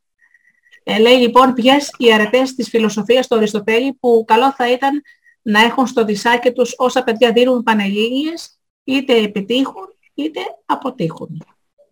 Να πιάσουμε τους έφηβους δηλαδή τώρα. Τους έφηβους. Ε, ναι, αυτό είναι μια γενική απάντηση η οποία ισχύει για, όλοι, για όλους μας δεν υπάρχει επιτυχία χωρίς Η ζωή είναι ένας αγώνας. Ε, πρέπει να μάθουμε να αγωνιζόμαστε καλά. Από αυτό παίρνουμε Ε, και για να πετύχουμε κάτι είναι δεδομένο ότι και λάθη θα κάνουμε και θα υπάρχουν αποτυχίες. Κανενός η ζωή δεν ήταν στρωμένη πάντα και μονίμως με ε, επιτυχίες. Ως εκ τούτου ήταν μια εξέταση οι Πανελλήνιες. Ούτε τελειώνει η ζωή, ούτε Υπάρχουν πάρα πολλές επιλογές πάντα και σημασία έχει να μην αφήσουμε το αγωνιστικό μας πνευμα και να μαθαίνουμε από κάθε αποτυχία να παίρνουμε κάτι, να μας γίνεται μάθημα και να ξανασηκωνόμαστε για να αγωνιστούμε. Ναι, τα, δυστυχώς... Η των αρχαίων Ελλήνων είχε αγωνιστικό πνεύμα. Είναι ε, ενεργητική η ζωή και δεν είναι την ευτυχία δεν την κατακτάς ούτε με διαλογισμό ούτε με απαθεια Ναι, δυστυχώς ε, τα παιδιά, τα περισσότερα τουλάχιστον, νομίζουν ότι αν δεν πετύχουν στις ε, Πανελλήνιες τελειώνει και η ζωή κιόλας. Δηλαδή έχουν κάπου μέσα στο μυαλό τους ε, την επιτυχία στη ζωή την έχουν ε, ε, πώς να το πω, την έχουν ενώσει με τις ε, Πανελλήνιες. Ναι, είναι συνηθισμένοι. Ναι, δεν είναι όμως έτσι και το ξέρουμε και το έχουμε δει. Η μεγαλύτερη ε, που έχουμε δει τη, τη ζωή ολόκληρη έχουμε καταλάβει ότι δεν είναι έτσι. Η ζωή έχει πολλά, ναι. πολλές επιτυχίες και πολλές αποτυχίες σε πολλούς τομείς. Ναι. Ε, σε αυτό το σημείο ήθελα να πω και το εξής, ε, τώρα που έχουμε πει για τις Πανελλήνιες, είναι ότι υπάρχει και το περιβάλλον του κάθε παιδιού που οι γονείς που έχουν πολλές φορές πολύ μεγάλες απαιτήσεις από το παιδί. Ε, και μου αρέσει πάντα να φέρω αυτό το παράδειγμα ενός ε, γνωστού μου, τώρα πια είναι 50 χρονών και κάτι. Ε, όταν ήταν ε, λοιπόν στο Λύκειο ήθελε να περάσει στην νομική, να γίνει δικηγόρος. Όμως η μητέρα του του λέει δεν μπορείς εξαδέλφους να πέρασε ιατρική και εσύ να μην περάσεις γιατρός, θα μην ξαναπατήσεις στο σπίτι άμα δεν περάσεις γιατρός. Δίνει την πρώτη φορά λοιπόν εξετάσεις, δεν πετυχαίνει. Δίνει την δεύτερη, δεν πετυχαίνει. Δίνει την τρίτη, πάλι δεν πετυχαίνει. Το ωραίο ήταν ότι με την πρώτη φορά που έδωσε και τη δεύτερη, τα μόρια που έβγαλε περνούσε άνετα νομική Αθηνών. Ε, περνάει, γίνεται φαντάρος, στο μεταξύ σε κάποια άδεια μένει έγκυος η φιλενάδα του, την παντρεύεται, εκείνα τα χρόνια τουλάχιστον δεν, δεν υπήρχε καν η, η, αν η μητέρα. Παντρεύεται, μπήκε μέσα στο, στον αγώνα της ζωής, ξέχασε σπουδές, ξέχασε τα πάντα, δεν πέρασε πουθενά, δεν σπούδασε και έγινε υπάλληλος. Θέλω να πω ότι αντί αυτό το παιδί να ακούσει τη δική του καρδιά, δηλαδή θα μπορούσε να είναι ένας διπερπής δικηγόρος αυτή τη στιγμή, ε, τον επηρέασε σε τέτοιο βαθμό το περιβάλλον του που τελικά θα μπορούσα να πω του κλέψανε το όνειρό του. Κάπως έτσι. Ναι. Ναι, αυτό ισχύει στην προσπάθεια των γονιών να κάνουν το καλύτερο δυνατό για τα παιδιά. Ε, πολλές φορές κάνουν λάθη, πιέζουν προς, ε, προς λαθασμένες ε, και είναι ένα, είναι ένα μεγάλο πρόβλημα.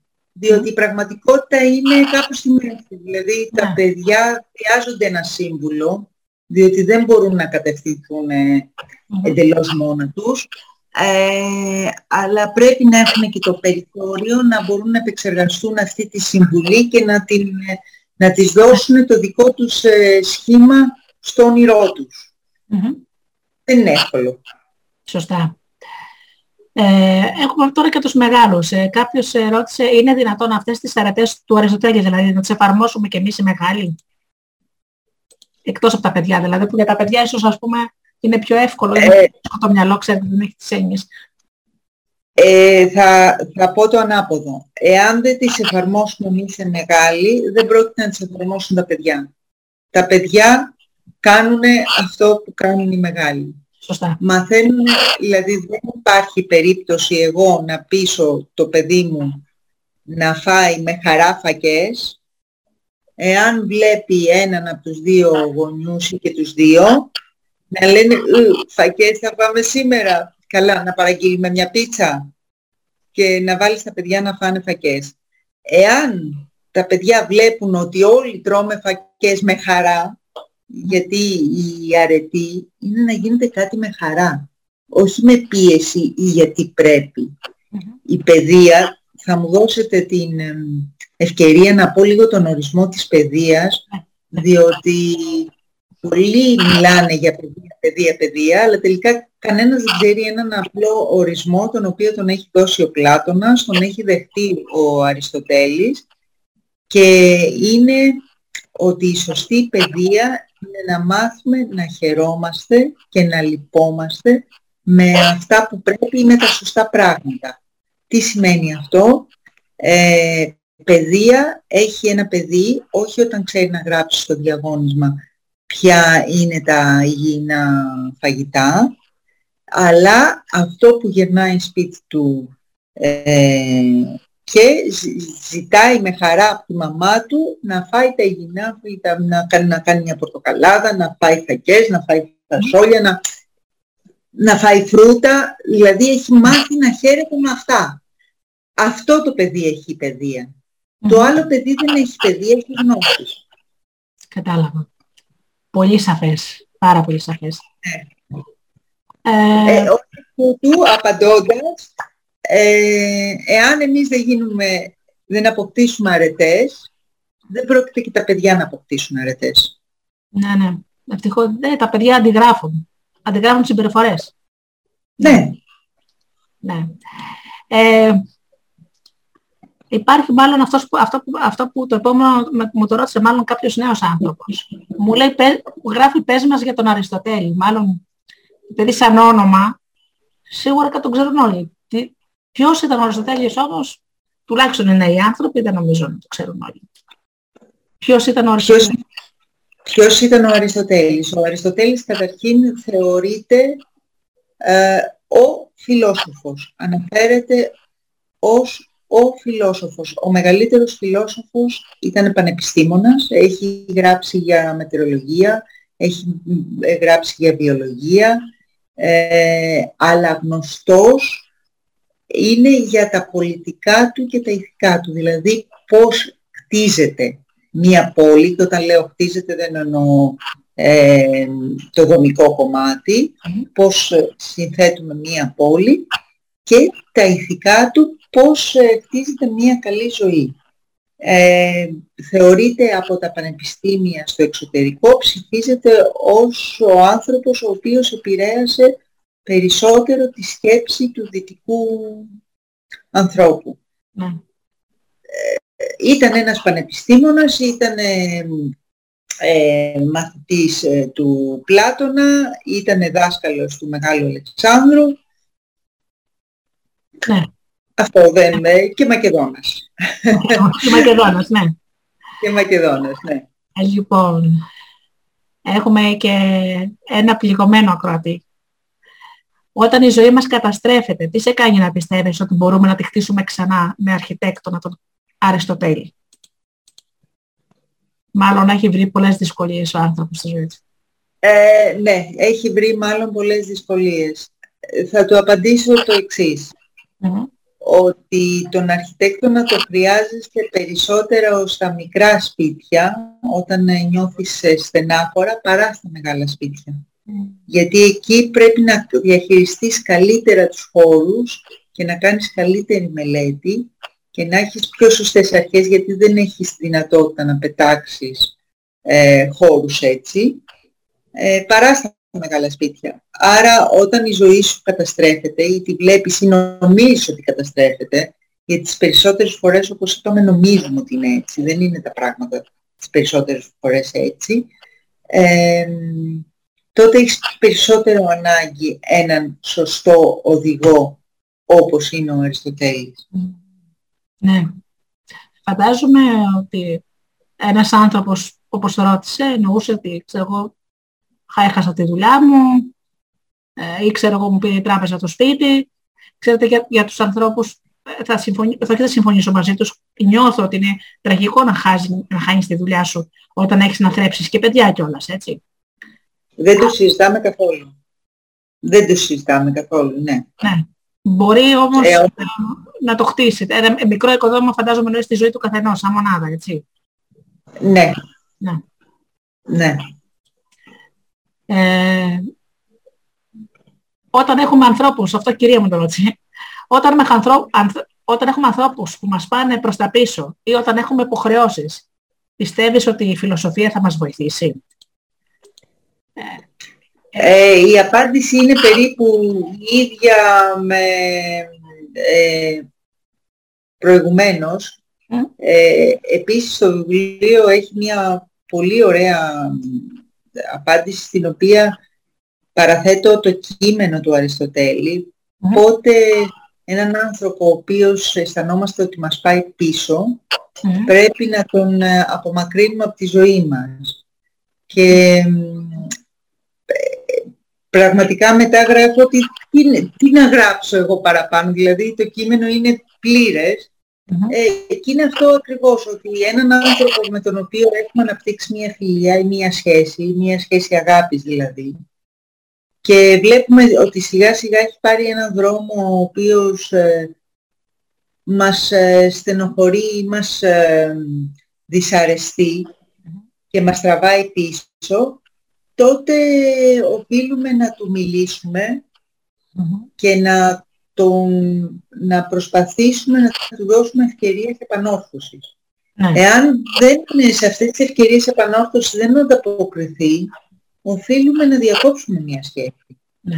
Δεν σημαίνει, όσο και αν μας πονάει, μπορεί να είναι σχέση συγγενική, μπορεί να είναι συγγενική, μπορεί να είναι πολύ κοντινή συγγενική, αλλά ο καθένας έχει και κάποια, ε, όχι ο καθένας, έχουμε ευθύνη του εαυτού μας. Ναι, όσο δυνηρό και να είναι δηλαδή αυτό, γιατί μπορεί να είναι... Ναι, όσο δυνηρό και να είναι πρέπει να... Μπορεί να είναι ο σύζυγος, η σύζυγος, αυτό επέκειται κάποια ναι, διάρκεια. Ναι, όλα τα... Ναι. Και γονείς πολλές φορές. Ε, αν ναι. βλέπουμε ότι η σχέση αυτή μας καταστρέφει ή μας πηγαίνει πολύ πίσω, mm-hmm. οφείλεις κάποια στιγμή να πάρεις τις ε, σωστές αποστάσεις. Ναι. Μάλιστα. Ε, το επόμενο μου το έστειλε ένα ζευγάρι. Ε, το βιβλίο είναι εύκολο και για μας που δεν έχουμε σπουδάσει ή ακόμα, ακόμα με τα βίας βγάλαμε ένα λύκειο. Θα το ξαναπώ και θα το διαπιστώσουν και από αυτά που θα διαβάσετε. Το βιβλίο είναι σε πολύ, πολύ κατανοητή γλώσσα. Ε, εάν ακούνε αυτή τη συνέντευξη και καταλαβαίνουν αυτά που λέμε, σημαίνει ότι μπορούν να διαβάσουν και το βιβλίο. Ναι. Τόσο λοιπόν, Εγώ θα ρωτήσω κάποια πράγματα, επειδή το μεγαλύτερο μέρος σχεδόν κοντεύω να το τελειώσω το βιβλίο. Ε, το πρώτο πράγμα που μου έκανε εντύπωση είναι το τρίπτυχο μέτρο, ισορροπία, αρμονία. Ε, το οποίο είναι καταπληκτικό τρίπτυχο, γιατί είναι το τρίπτυχο που θεωρούσαν οι αρχαίοι Έλληνες ότι ε, αντιπροσωπεύει τους, τον νόμο, επί της ουσίας είναι ένας νόμος, με τον οποίο λειτουργούν τα πάντα. Ε, διότι όπως λειτουργεί ο πιο μικρός οργανισμός, έτσι λειτουργούν και οι πιο μεγάλοι και πιο μεγάλοι και οι άνθρωποι και το σύμπαν ολόκληρο. Τι σημαίνει αυτό; Μέτρο είναι ότι ο καθένας έχει από τη φύση του, ε, του έχουν δοθεί κάποιες δυνατότητες, κάποιες δυνάμεις, άλλος μπορεί να τραγουδάει, άλλος μπορεί να χορεύει, καλύτερα άλλος μπορεί να, είναι, να έχει μαθηματική σκέψη, άλλος μπορεί να... χιλιάδες ταλέντα και χιλιάδες χαρακτηριστικά, άλλος θυμώνει, άλλος είναι πιο κοινωνικός, άλλος είναι πιο ε, καλύτερος στη διαχείριση των χρηματων Ο άνθρωπος γεννιέται με κάποια χαρακτηριστικά του, τα έχει δώσει η φύση του.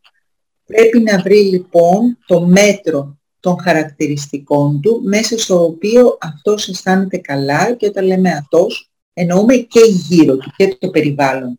Διότι δεν ζούμε μόνοι μας. Άρα είναι το μέτρο, οι δυνάμεις που έχουμε και οι δυνατότητες μέσα στις οποίες αισθανόμαστε καλά. Να ισορροπεί, η ισορροπία σημαίνει ότι πρέπει να συσχετιστούμε και με τους άλλους ε, και με το περιβάλλον μας γύρω. Δεν μπορεί να είναι, όπως λέω ένα παράδειγμα πολύ ωραίο, όταν ο χειμώνας είναι ήπιος, η αμυγδαλιά στο μπαλκόνι μου ε, τη βλέπω να ανθίζει τον Δεκέμβριο. Όταν ο χειμώνας όμως είναι βαρύς, τη βλέπω να ανθίζει τέλη Φλεβάρι. Δηλαδή προσαρμόζει την ανθοφορία της ανάλογα τον καιρό. Έτσι και εμείς πρέπει να προσαρμόζουμε τις πράξεις μας ανάλογα με το περιβάλλον γύρω. Δεν λέμε εγώ είμαι έτσι και δεν με νοιάζει τι γίνεται γύρω μου. Άρα αυτό είναι το δεύτερο η ισορροπία. Και το τρίτο είναι η αρμονία. Η αρμονία από μόνη της, το όνομά της, η λέξη, είναι αρμός ε, πώς συνδεόμαστε με τον άλλον. Ναι. Ε, ο αρμός πρέπει να είναι πολύ, πολύ καλός ώστε να συνδεθούμε με τον άλλον. Όλοι δίνουμε κάτι στους υπόλοιπους και παίρνουμε πράγματα από τους υπόλοιπους σε, στον εαυτό μας, τα παίρνουμε, τα επεξεργαζόμαστε και τα δίνουμε. Είναι μια σωστή Αυτό λοιπόν το τρίπτυχο, μέτρο, ισορροπία, αρμονία, ε, είναι το τρίπτυχο που αντιπροσωπεύει την καλή ζωή, την υγεία και τη χαρά της ζωής. Να υποθέσω ότι το μέτρο σίγουρα θα εννοεί να μην, έχουμε, να μην κάνουμε και κάποιες καταχρήσεις, όποιες και να είναι αυτές. Γιατί φαντάζομαι όταν, όταν έχει ξεφύγει το μέτρο διαταράσσεται και η ισορροπία και η αρμονία, έτσι δεν είναι. Ε, ναι, άμα ξεφύγεις από το μέτρο, ναι. Μετά δεν έχει, ε, ε, διαταράσσεται. Μπορεί να ισορροπήσεις με άλλους που έχουν χάσει το μέτρο και στο τέλος όλοι μαζί να καταρρεύσουμε. Δυστυχώς. Ναι, ναι, δηλαδή το γεγονός ότι θα ισορροπήσουμε τους υπόλοιπους που έχουν χάσει το μέτρο δεν σημαίνει ότι, ότι γλίτωσες, απλώς θα γίνει κατάρρευση ε, ομαδικά. Υπάρχει και ένα ολόκληρο κεφάλαιο νομίζω στο βιβλίο που λέγεται για το νόημα της ζωής. Και το νόημα της ζωής, ναι. Αυτό είναι ε, και το μοναχικό ερώτημα πολλών ανθρώπων. Ναι. Το νόημα της ζωής. Το νόημα της ζωής είναι η ευχαρίστηση. Τι εννοούμε ευχαρίστηση; Ε, εννοούμε ότι όλα τα πλάσματα στον κόσμο, αυτό που δίνει κίνηση σε όλα τα πλάσματα, είναι ότι όλα πάνε προς το ευχάριστο και προσπαθούν να αποφύγουν το δυσάρεστο. Το ίδιο είναι και για, ισχύει και για τον άνθρωπο. Ε, όλοι θα κινηθούμε προς αυτό που θεωρούμε ευχάριστο και όταν λέμε ευχάριστο ε, μπορεί να είναι και χρήσιμο και συμφέρον και ωφέλιμο και θα προσπαθήσουμε να αποφύγουμε κάτι που πιστεύουμε ότι είναι δυσάρεστο. Ναι. Το θέμα είναι να, να, να μπορούμε να ξεχωρίσουμε το ευχάριστο από το φαινομενικά Διότι πολλά πράγματα φαίνονται ευχάριστα και στη συνέχεια όταν τα πραγματοποιήσουμε διαπιστώνουμε ότι δεν πήραμε την ευχαρίστηση που θα θέλουμε και μετανοούμε. Αυτά είναι τα φαινομενικά ευχάριστα. Πρέπει λοιπόν να ξεχωρίσουμε ναι. την πραγματική ευχαρίστηση από τη φαινομενική. Άρα το νόημα της ζωής είναι αυτό και με αυτό ασχολιόμαστε. Τώρα, ε, η αρχή, ε, υπάρχουν πολλές λέξεις. Ε, υπάρχει η ευεξία, η ευδαιμονία, η ευτυχία. Ο Αριστοτέλης είχε διαλέξει την, ε, τη λέξη ευδαιμονία. Ε, και μιλάμε για μία ζωή η οποία επειδή εξορισμού η λέξη ζωή κρύβει την πράξη, δηλαδή δεν ζούμε όταν είμαστε ξαπλωμένοι σε ένα κρεβάτι 24 ώρες. Αυτό δεν λέγεται ζωή. Ζωή είναι να συμμετέχεις στην κοινωνία, στην ε, επιστήμη, στην τέχνη, στη δημιουργία, σε όλα αυτά. Ε, μιλάμε λοιπόν μία ευχαρίστηση η οποία προέρχεται από μία ενεργητική ζωή και γι' αυτό πρέπει να αποκτήσουμε κάποια ποιοτικά ε, που να αγωνιζόμαστε καλά. Αυτά τα ποιοτικά χαρακτηριστικά λέγονται αρετές, οι οποίες είναι συνήθειες. Ναι, πολύ ωραία. Ναι. Υπάρχει ένα κεφάλαιο το οποίο λες ότι οι άνθρωποι δεν επιθυμούν την ενηλικίωσή τους και την ορίμανσή τους έτσι. Η ενηλικίωση ίσως είναι μια δική μου λέξη. Εδώ ότι βλέπω, παρατηρώ το φαινόμενο, ότι οι άνθρωποι δεν το επιδιώκουν και όταν λέμε ενηλικίωση, φυσικά δεν είναι θέμα ηλικίας. Μπορεί να είσαι 40 χρονών και να μην έχεις ενηλικιωθεί ακόμα ή να μην έχεις οριμάσει. Ναι. Γιατί, γιατί είναι τόσο απρόθυμοι οι άνθρωποι, ας στο να το κάνουμε αυτό; Ε, ευτυχώς γεννηθήκαμε σε μια χώρα, σε, μια, σε ένα πολιτισμένο χώρο που είμαστε ελεύθεροι. Η ελευθερία ε, είναι πολύ δύσκολο παιδί να το διαχειριστείς. Δεν είναι εύκολο, είναι πολύ άτακτο. Εάν δεν ξέρεις να το διαχειριστείς, μπορεί να σε πάει σε πολύ λάθος ε, μέρη. Ε, εκείνο που λέει ο Αριστοτέλης η βάση του είναι επειδή είσαι ελεύθερος και επιλέγεις ελεύθερα με τη θέλησή σου ε, σημαίνει ότι πρέπει να δεχτείς και τις συνέπειες των πράξεών σου. Είτε αυτές είναι καλές είτε είναι κακές. Έχεις μία, πιστεύεις στην ατομική υπευθυνότητα. να μπορείς να διαλέξεις από αυτή την γάμα των επιλογών που υπάρχουν, διότι πάντα οι επιλογές είναι πολλές, άσχετα πολλές φορές που λέμε κάποιες δικαιολογίες για να αποφύγουμε τις συνέπειες, ε, το καλύτερο δυνατό, και όταν λέμε το καλύτερο δυνατό, μιλάμε και για σένα και για το περιβάλλον σου και πάει λέγοντας. Ναι. Ε, αυτό δεν είναι εύκολο. Δεν, οι συνέπειες δεν, δεν αρέσουν σε πολύ κόσμο. Ναι. Και ειδικά όταν έρχονται να τις, ε, να τις δεχτούν εκείνη την ώρα, προσπαθούν να, να ρίξουμε να την ευθύνη. Να ρίξουμε την ευθύνη αλλού.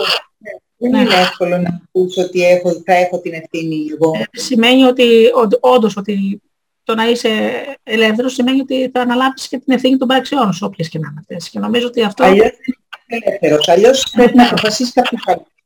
Δεν, το λένε, δεν το θέλουν πιο πολύ. Ναι, ναι όχι καθόλου. Ε, υπάρχει ένα ωραίο σε ένα κομμάτι του βιβλίου που λέει ότι μπαίνουμε μόνοι μας στη φυλακή μας, τη, τη χτίζουμε μόνοι μας.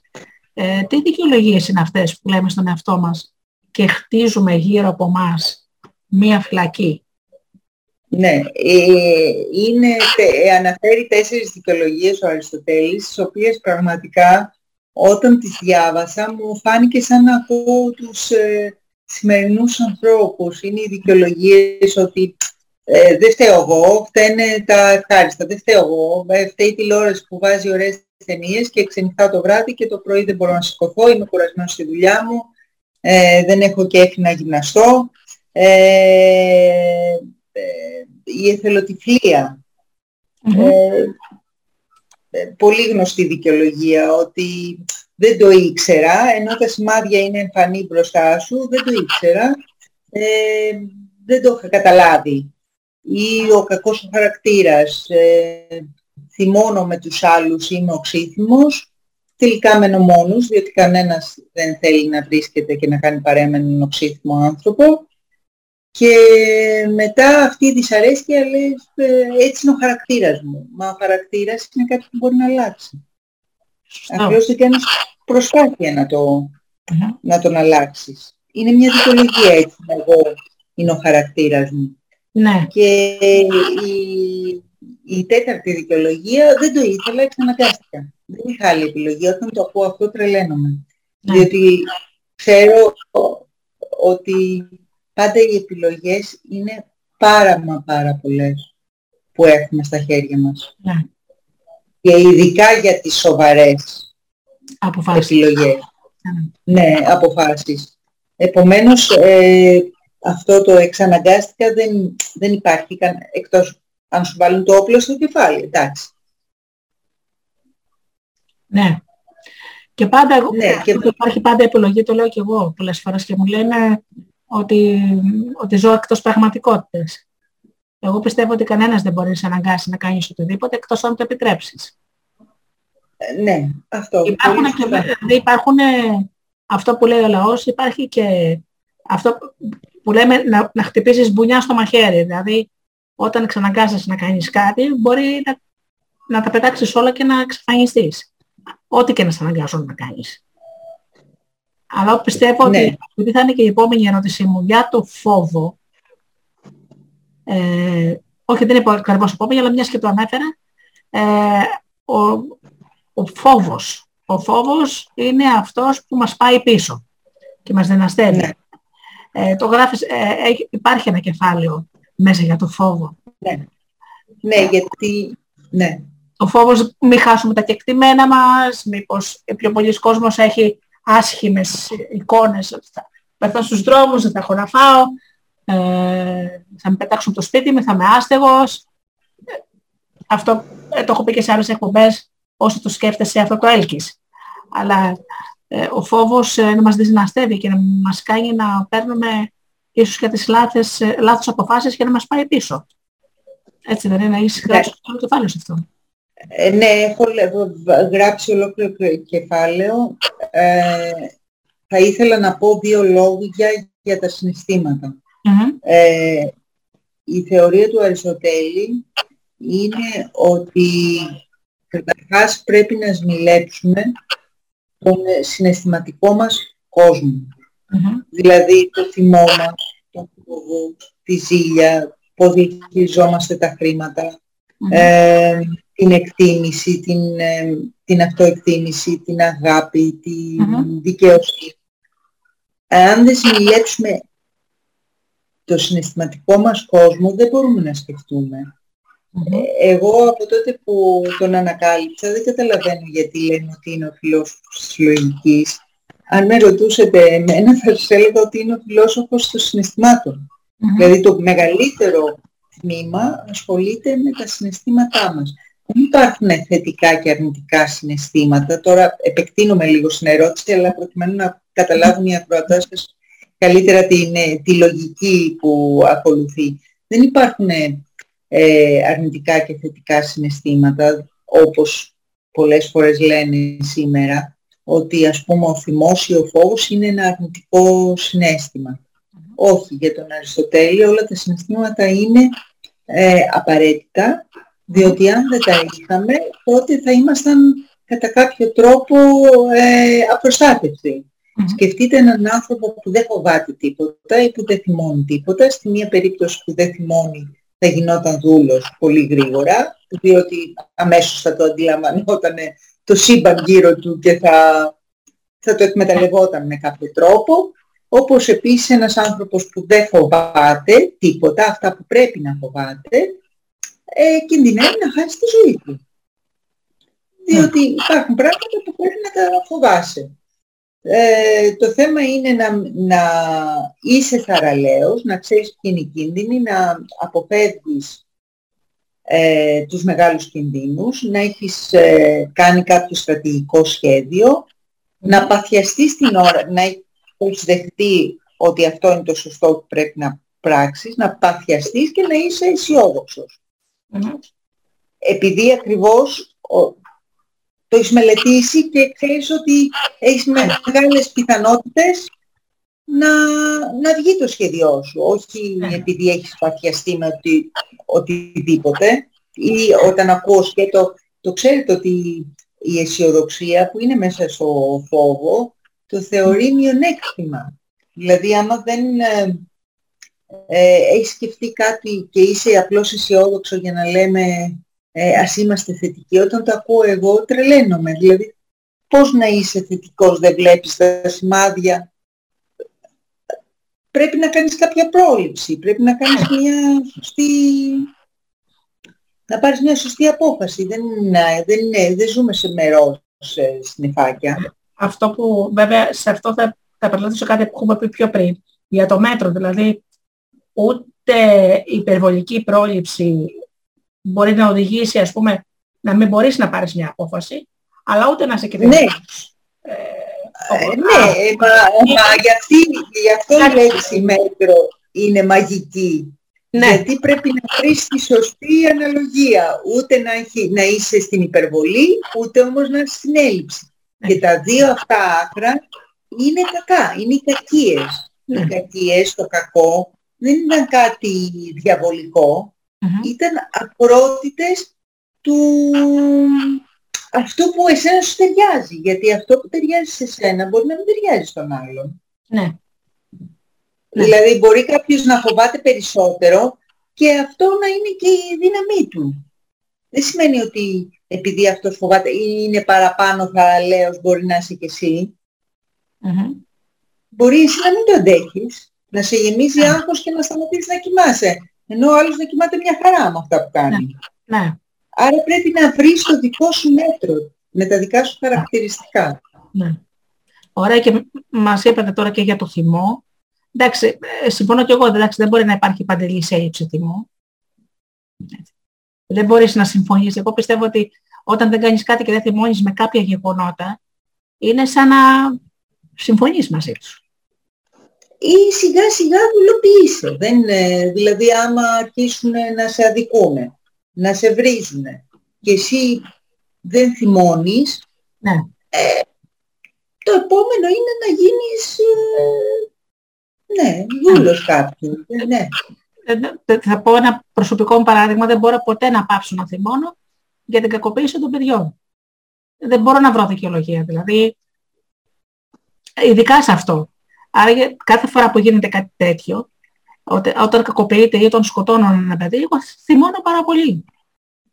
Ναι, και πολλά ακόμα. Και πιο απλά παραδείγματα. Ναι. Εσείς πήγατε και σε πιο ναι. ακραίο παράδειγμα, ναι. αλλά ε, και, απλά το να μην, να μην δέχεις, ας πούμε, στην οικογένεια να, να σου μιλάνε άσχημα.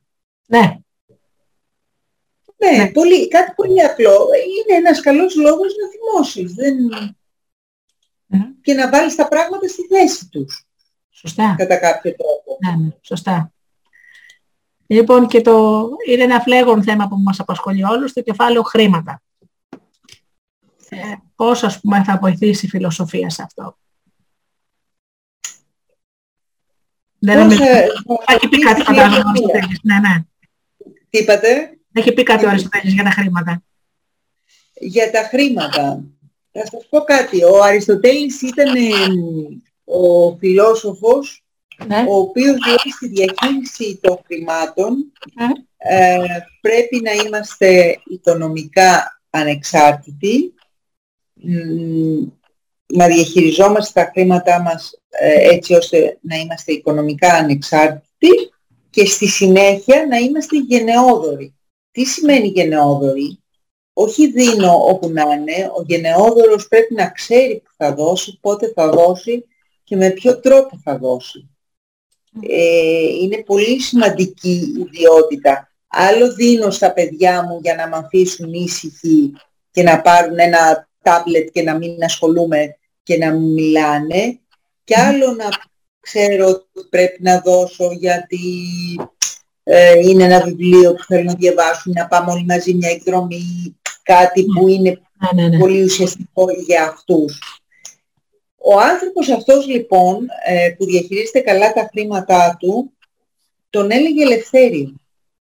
Πώς; Ε, είχε συνδέσει Ελευθέριος. Είχε συνδέσει λοιπόν οικονομική ανεξαρτησία ναι. με την ελευθερία. Ε, να σας θυμίσω ότι η οικονομική κρίση ήρθε γιατί δεν διαχειριστήκαμε καλά τα χρήματά μας. Πολύ σωστά. Όχι γιατί είμαστε φτωχοί. Πολύ σωστά. Γιατί, ναι. Ε, επομένως νομίζω ότι αυτά τα, το, το, το λέει, λέει τα παντα Δεν ήταν η φτώχεια, ίσα ίσα η καλή διαχείριση της φτώχειας παλιά, επί πολλά χρόνια, έκανε το θαύμα του να αποκτήσει ο Έλληνας σπίτι, νοικοκυριό κτλ. κτλ, κτλ. Η κακή διαχείριση των πολλών χρημάτων ήταν αυτή που μας έφερε στην οικονομική κρίση και μας έφερε τόσες στενοχώριες. Ναι. Αν είχαμε διαχειριστεί τα τότε χρήματα σωστά και ήμασταν οικονομικά ανεξάρτητοι και γενναιόδοροι, τώρα δεν θα είχαμε προβλήματα. Σωστά. Σωστά. Άρα τα χρήματα θέλουν και αυτά το σεβασμό. Ε, θα σας πω κάτι, ότι τα πιο δύσκολα πράγματα κατά τον Αριστοτέλη να διαχειριστείς είναι ο μεγάλος πλούτος, η πολλή ομορφιά και η πολλή εξυπνάδα. Και το μεγάλο ταλέντο. Μάλιστα. Είναι τα τρία πιο δύσκολα πράγματα να το διαχειριστείς. Δεν είναι εύκολο. Για φαντάσου. Για να ναι. το διαχειριστείς σωστά και να σου φέρουν ευχαρίστηση. Όχι να τα διαχειριστείς έτσι και ναι. μετά να έχεις στενοχώριες. Ναι. ναι. Και το τρία είναι πολύ δύσκολο να το διαχειριστείς. Μάλιστα. Ε, υπάρχει κάτι στο, στο βιβλίο το οποίο ε, μου θύμισε και δικό μου θέμα. Το περίφημο τι θα πει ο κόσμος. Mm, ναι. Άλλωσα σε επαρχία και αυτό το τι θα πει ο κόσμος με κυνηγούσε μέχρι που, την ώρα που έφυγα από εκεί. Και φαντάζομαι ναι. ότι απασχολεί και πολύ κόσμο ακόμα. Ε, απασχολεί πολύ κόσμο γιατί ο, άνθρωπος είναι όν πολιτικών ή κοινωνικών, δηλαδή έχει ανάγκη τους άλλους ανθρώπους για να νιώσει ευχαρίστηση. Οπότε σε αυτόν το φόβο το τι θα πει ο κόσμος που σημαίνει ότι μπορεί κοινωνικά να απομονωθεις είναι σαν θάνατος η κοινωνική Ε, πάλι μέσα στη φιλοσοφία του συναντάμε τη λογική ότι πρέπει να μας νοιάζει τι θα πούν αυτοί οι άνθρωποι στους οποίους, τους οποίους εκτιμάμε. Mm-hmm.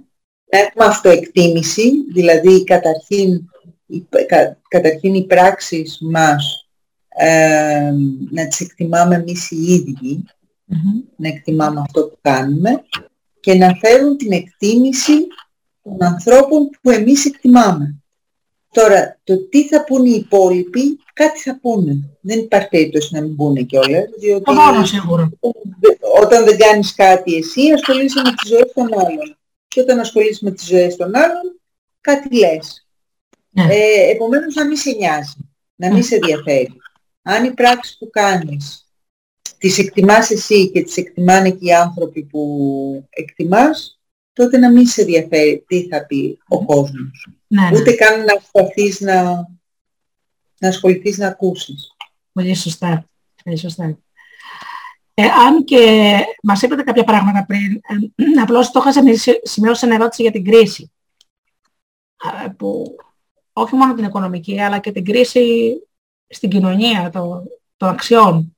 Οποία βέβαια ναι. και εμάς, έτσι. Δεν, το, δεν είμαστε εκτός κοινωνίας άμα υπάρχει μια κρίση, νομίζω ότι όλοι μας έχουμε ε, ε, υποστεί αυτή τη βλάβη. Επηρεάζονται, ναι, βέβαια, ναι.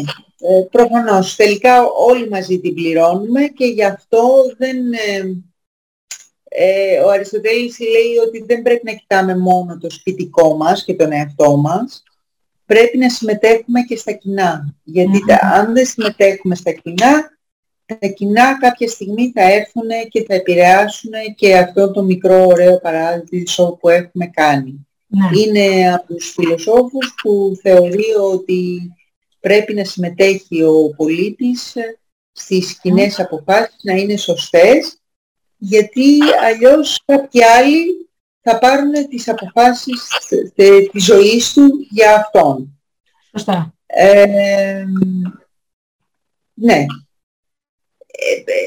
δεν έχω να πω κάτι πολύ. Νομίζω ότι είναι εμφανές πλέον ότι η κρίση δεν προήλθε, δεν ήταν οικονομική κρίση, ήταν ότι ήμασταν σπάταλοι, ήμασταν ματαιόδοξοι ε, και άδικοι. Και ως εκ τούτου όλα αυτά μαζί συσσωρευμένα κάποια στιγμή φτάνει και ξεσπάει ναι. το, το κακό. Δηλαδή το μέτρο όταν χάνεται, μετά δεν είναι ότι μπορείς να το επαναφέρεις στην ισορροπία, ξαναρχίζεις επί της ουσίας από την αρχή. Ναι. Σωστά. Ε, υπήρχε, υπάρχει ένα ωραίο κεφάλαιο που θα ήθελα να μας πείτε δύο λόγια, που ονομάζεται «Οι τρεις αλήθειες». Ναι. Υπάρχει αυτό το, κομμάτι εκεί στο, στο βιβλίο. Ναι, αυτό, οι τρεις αλήθειες. Ε, όταν σκεφτόμαστε για να κάνουμε κάτι, είναι διαφορετικό σκεφτόμαστε για να πράξουμε, δηλαδή πώς θα συμπεριφερθούμε, πώς θα πορευθούμε σε αυτή τη ζωή. Διαφορετικό όταν θέλουμε να κατασκευάσουμε κάτι, που η αλήθεια είναι η τέχνη, δηλαδή η καλή κατασκευή σημαίνει τέχνη, αυτή είναι η αλήθεια. Και όταν μιλάμε για γνώση, ε, η γνώση και όχι η πληροφορία είναι επιστήμη. Η πρώτη αλήθεια είναι ε, πώς θα πράξουμε σωστά, πώς θα, η αλήθεια είναι να, να διαμορφώσουμε σωστές επιθυμίες. Τι σημαίνει αυτό, είναι η επιθυμία που όταν τις πραγματοποιήσουμε θα λάβουμε τη χαρά εμείς και το περιβάλλον γύρω που είχαμε αναμείνει. Διότι Σκεφτείτε το πιο απλό πράγμα. Θέλεις να αντιμετωπίσεις ένα δύσκολο γείτονα. Άλλη γνώμη θα έχεις εσύ, άλλη γνώμη θα έχει η φίλη σου, άλλη γνώμη θα έχει η μαμά σου, άλλη γνώμη κάποιος άλλος που τον έχει αντιμετωπίσει. Και λες ποια από όλες τις γνώμες ε, είναι η σωστή ναι. για να τον αντιμετωπισω Πρέπει λοιπόν να κάνεις μια σύνθεση πραγμάτων για να κάνεις το καλύτερο σενάριο, η επιθυμία σου είναι να τον αντιμετωπίσεις το καλύτερο σενάριο, να μην έχεις περαιτέρω πρόβλημα. Ναι. Όχι να, κάνει, να, να κάνεις μια ενέργεια και να σου δημιουργήσει μεγαλύτερο πρόβλημα και πάει λέγοντας. Ναι, ναι. Ε, δηλαδή η αλήθεια έχει πολλές όψεις. Ε. Μπορούμε να κάνουμε, όπως είπατε, συνδυασμό, έτσι. Ε, βεβαίως, η αλήθεια είναι και δεν είναι και μονόδρομος. Δηλαδή σε ένα οικόπεδο δεν χτίζεται ένα μόνο ωραίο σπίτι, μπορούν να χτιστούν εκατό διαφορετικά ωραία σπίτια, καλά σπίτια. Αλλά μπορούν να χτιστούν και άλλα χίλια που δεν είναι Πρέπει λοιπόν να συνδέσουμε και να είναι ένα από αυτά τα, τα ναι. εκατό ας πούμε. Μάλιστα. Πολύ ενδιαφέρον. Οπότε να πάμε και λίγο στις πράξεις. Ε, πώς ε, θέλουμε να ανακαινήσουμε τη ζωή μας. Ε, η πρώτη μας, πώς θα μας συμβουλεύετε από ό,τι ξεκινάμε. Καταρχήν, η αναχρήση ανακαίνιση η ζωή μας σημαίνει ότι κάτι δεν πάει καλά. Δεν είμαστε ευχαριστημένοι. Ναι. Ε, ανακαινίζω σημαίνει είτε ότι είμαι δυσαρεστημένη και θέλω κάτι να αλλάξω, είτε είμαι ευχαριστημένος, αλλά υπάρχει μία, ε, μία επιθυμία πάντα στον άνθρωπο το καλό να το κάνει καλύτερο. Δεν, δεν τελειώνει ποτέ. Ε, ανακαινίζω λοιπόν τη ζωή μου, σημαίνει ότι αναλογίζω με τον τρόπο που πράττω, τα συναισθηματικό μου κόσμο, τον αρχίζω να το μελετάω και να τον δουλέψω έτσι ώστε να, έχει, να είναι στα μέτρα μου, που σημαίνει ότι είναι σε σημείο που δεν με δυσαρεστούν οι αποφάσεις. Αλλάζω τον τρόπο που σκέφτομαι, την οτροπία μου και βέβαια αλλάζω και τον τρόπο που, που πράττω. Ναι. Αυτό. Και έτσι σιγά σιγά, βήμα βήμα, αλλάζει η ζωή. Ναι. Και ε, η, η αλλαγή δηλαδή θέλει βήματα. Ποτέ δεν γίνεται... Όχι, δεν, δεν γίνεται ε, ξαφνικά. Ναι. Θέλει σιγά σιγά, θέλει και το χρόνο της, θέλει και ορίμανση, ναι. αλλά δεν είναι κάτι που δεν γίνεται ή είναι πολύ δύσκολο ή είναι άπειρο. Εάν το θελήσεις και κάνεις, μάθεις τη θεωρία, καταλάβεις δηλαδή πώς, ε, είναι, πώς είσαι στημένος και πώς λειτουργείς και το συνειδητοποιήσεις και βάλεις την προσωπική προσπάθεια, τότε η αλλαγή είναι Όταν όμως, η ερώτηση τώρα, το ερώτημα είναι το εξής το ότι όταν συμβαίνει κάτι πάρα πολύ ακραίο στη ζωή μας, μια οικονομική καταστροφή, ένα θέμα υγείας που μας αναγκάζει, μας αλλάζει την κοσμοθεωρία μας εντελώς. Γιατί σημαίνει καμιά φορά η ζωή να μην, να μην περιμένει να κάνεις την αλλαγή σιγά σιγά, να έρθει να σου τη φέρει στο, κεφάλι, στο κεφάλι απάνω. Ναι. Πρέπει να κάνεις επιγόντως κινήσεις. Ναι. Ναι. Τότε δεν έχεις τις καλύτερες αποφάσεις. Σκέφτεσαι και παίρνεις τις καλύτερες αποφάσεις. Μπορεί να είσαι ανακοινισμένος όταν σου τύχει το, το μεγάλο πρόβλημα. Η κάθε περίπτωση είναι πολύ Και γι' αυτό δεν θα βρούμε ποτέ συνταγές στον Αριστοτέλη. Ναι. Θα βρούμε αρχές. Ναι. Ε, οι συνταγές είναι, όπως λέει και ο ίδιος, ανοησία, χωρίς νόηση. Ναι. Ε, εμάς ε, η φύση μας πρίκησε με νόηση για να σκεφτόμαστε την κάθε περίπτωση και η κάθε περίπτωση είναι μοναδική. Πολλές φορές, ε, ναι, μπορείς να πεις αυτό, αλλά σε, σε ορισμένες καταστάσεις να είναι το πιο κατάλληλο. Να λες να μην κάνουμε αυτό, αλλά σε ορισμένες φορές να είναι το πιο κατάλληλο να κάνεις. Επομένως, κάθε περίπτωση είναι πραγματικά μοναδική. Ναι. Ε, δεν ξέρω αν ε, συμφωνείτε εσείς. Εγώ πιστεύω ότι ακόμα και όταν υπάρχει μια τεράστια τέτοια κρίση στη ζωή κάποιου ανθρώπου, όπως είπαμε ένα θέμα υγείας ε, σοβαρό, η απώλεια της δουλειάς, η απώλεια, η απώλεια της κατοικίας ή η διάλυση ενός γάμου που είναι πράγματα επίγοντα. Νομίζω ότι ο καθένας μας έχει ας πούμε έναν υπότυπώτη χρόνο ε, να σκεφτεί και να πράξει ανάλογα. Βεβαίως και να, να σκεφτεί και που έσφαλε και ο ίδιος, γιατί ναι. ποτέ τα πράγματα δεν είναι... Ε, ποιες είναι οι ευθύνες και το κομμάτι των ευθυνών των δικών του, αυτό μπορείς να αλλάξεις, δεν μπορείς να αλλάξεις τον άλλον. Τις δικές σου πράξεις μπορείς να επηρεάσεις. Ε, και ότι βέβαια αυτό που λέμε, ότι η ζωή δεν τελειώνει ποτέ, πρέπει Ναι. να ξανασκεφτείς, να αγωνιστείς με καλύτερα εφόδια, να σου έχει γίνει μάθημα.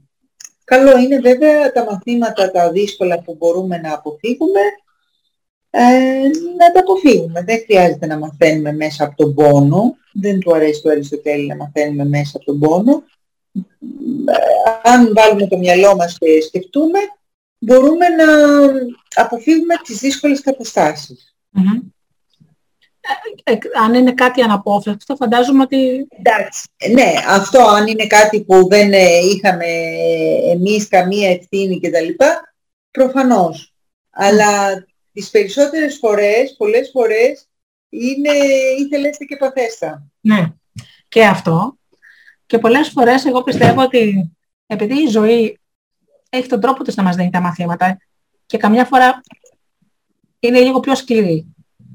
Δηλαδή, Ναι, Ένα μπορεί να είναι πιο ε, μαλακή ας πούμε, στα μαθήματα, σε άλλο όμως να είναι πιο σκληρή. Δηλαδή ε, να, να, του- να μην του δώσει χρόνο να σκεφτεί. Πρέπει να δράσει γρήγορα. Ε, και μάλιστα σαν ε, αφηγήτρια που είμαι, υπάρχει ένα, ας το πούμε, ένας μύθος που λέει ήταν κάποιος που είχε μια παρέα και του δώσε να μεράσει καρύδια στα χέρια του. Καρύδια. Και του λέει, θα σας τα μοιράσω εγώ τα καρύδια. Θέλετε να σας τα μοιράσω δίκαια ή πώς να τα μοιράζει, όπως τα μοιράζει ο Θεός. Αλλά είναι όλοι όπως τα μοιράζει ο Θεός. Οπότε αυτό τραβάει, δίνει τρία στον ένα, δέκα στον άλλον, δύο, ένα. Και γιατί μας τα δίνεις έτσι. Αλλά ο Θεός έτσι μοιράζει. Δεν υπάρχει δηλαδή, θέλω να πω ότι σε σένα δίνει πολλά προβλήματα, στον άλλον μπορεί να, να δώσει ένα. Ε, πράγματι, όπως και το κυπαρίσι μπορεί να το δώσει και να ψηλώσει, δεν ξέρω και εγώ, 30-40 μέτρα Μμ. Και το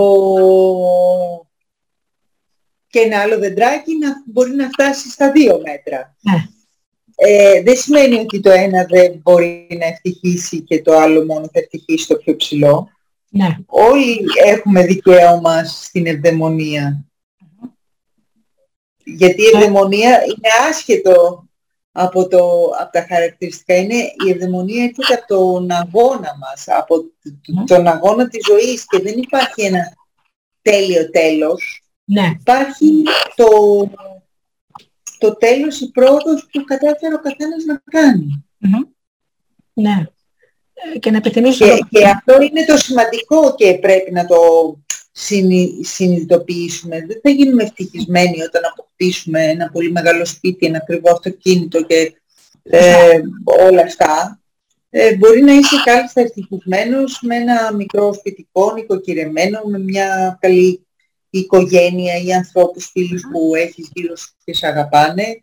Ε, Σωστά. έχει- ναι, Ναι.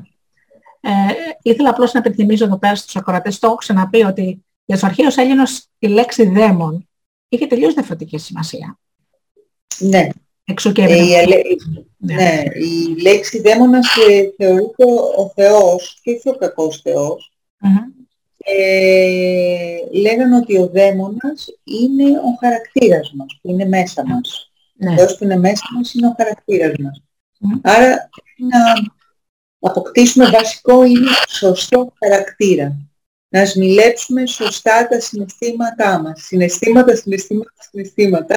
Το λέω και το ξαναλέω διότι πραγματικά ήταν Ναι. Ε, ε, το- Έχουμε μάθει τόσα πράγματα λάθος για τους αρχαίους Έλληνες που, και την αρχαία φιλοσοφία που είναι κρίμα. ναι. Και χαίρομαι πολύ που φέρατε ένα τέτοιο σημαντικό κομμάτι. Ε, γιατί πιστεύω ότι η άγνοια είναι η, η χειρότερη φτώχεια.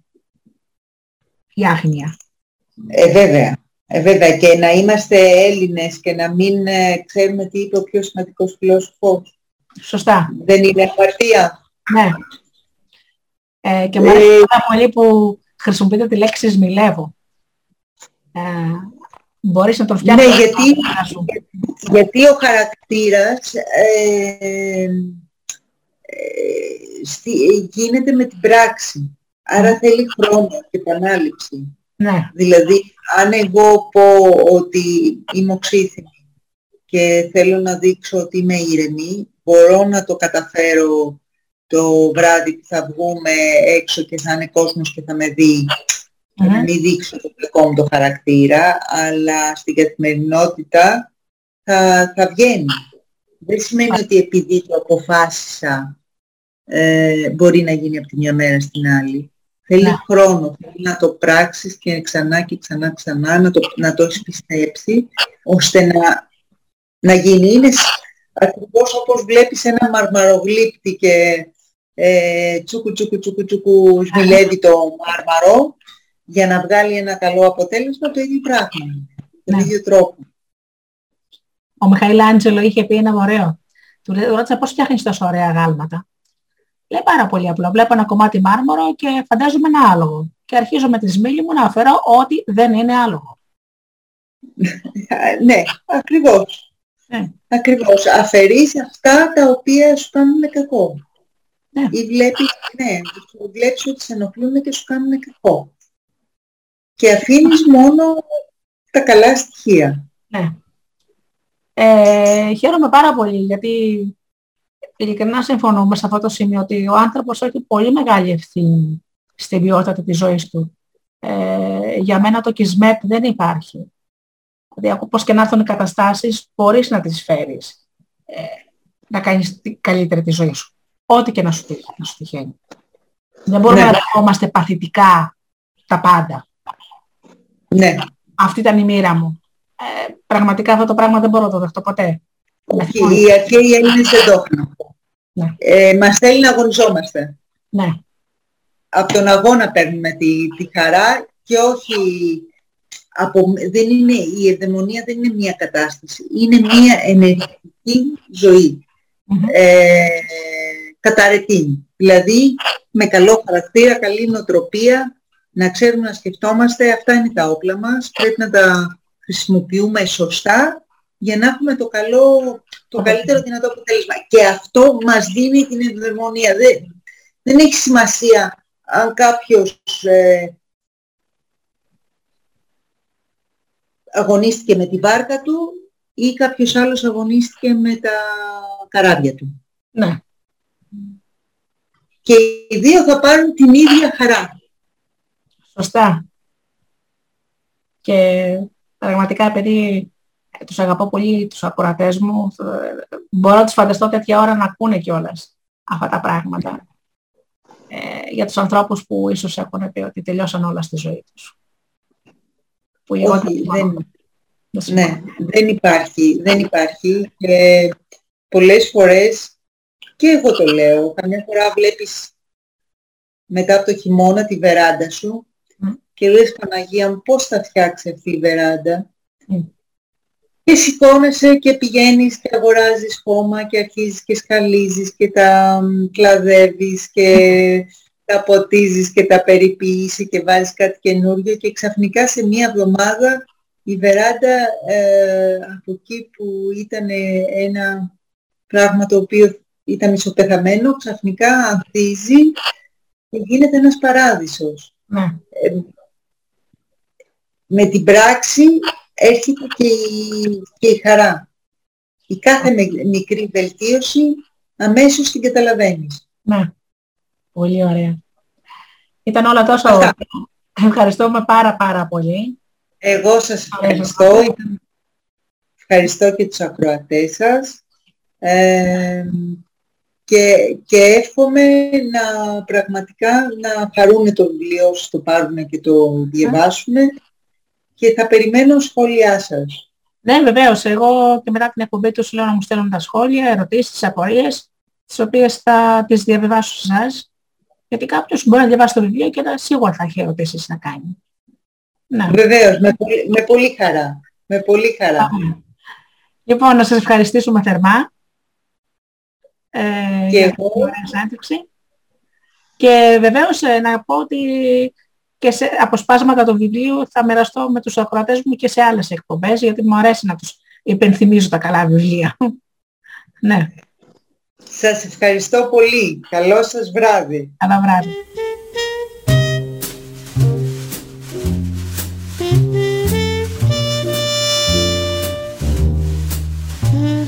Αγαπημένοι μου φίλοι, η εκπομπή «Άνθρωποι και Ιστορίες» με τη Γεωργία Αγγελή έχει φτάσει στο τέλος της. Σήμερα λοιπόν είχαμε την ε, τιμή και τη χαρά να αποφιλοξενήσουμε την συγγραφέα ε, Φένια Κατσανάκα και παρουσιάσαμε το βιβλίο της ανακοινίζοντας «Ανακοινίζω τη ζωή μου με αρχιτέκτονα τον Αριστοτέλη». Για τους φίλους ακροατές που άκουσαν την εκπομπή και έχουν κάποιες ερωτήσεις, να επενθυμίσω ότι στη σελίδα, στην ενότητα αρθογραφία, είναι το προσωπικό μου email, όπου μπορείτε να μου στείλετε οποιαδήποτε ερώτηση. Αγαπημένοι μου φίλοι, ανανεώνω το ραντεβού μας για, το επόμενο, ε, για την επόμενη Παρασκευή στις 8 το βράδυ όπως πάντα.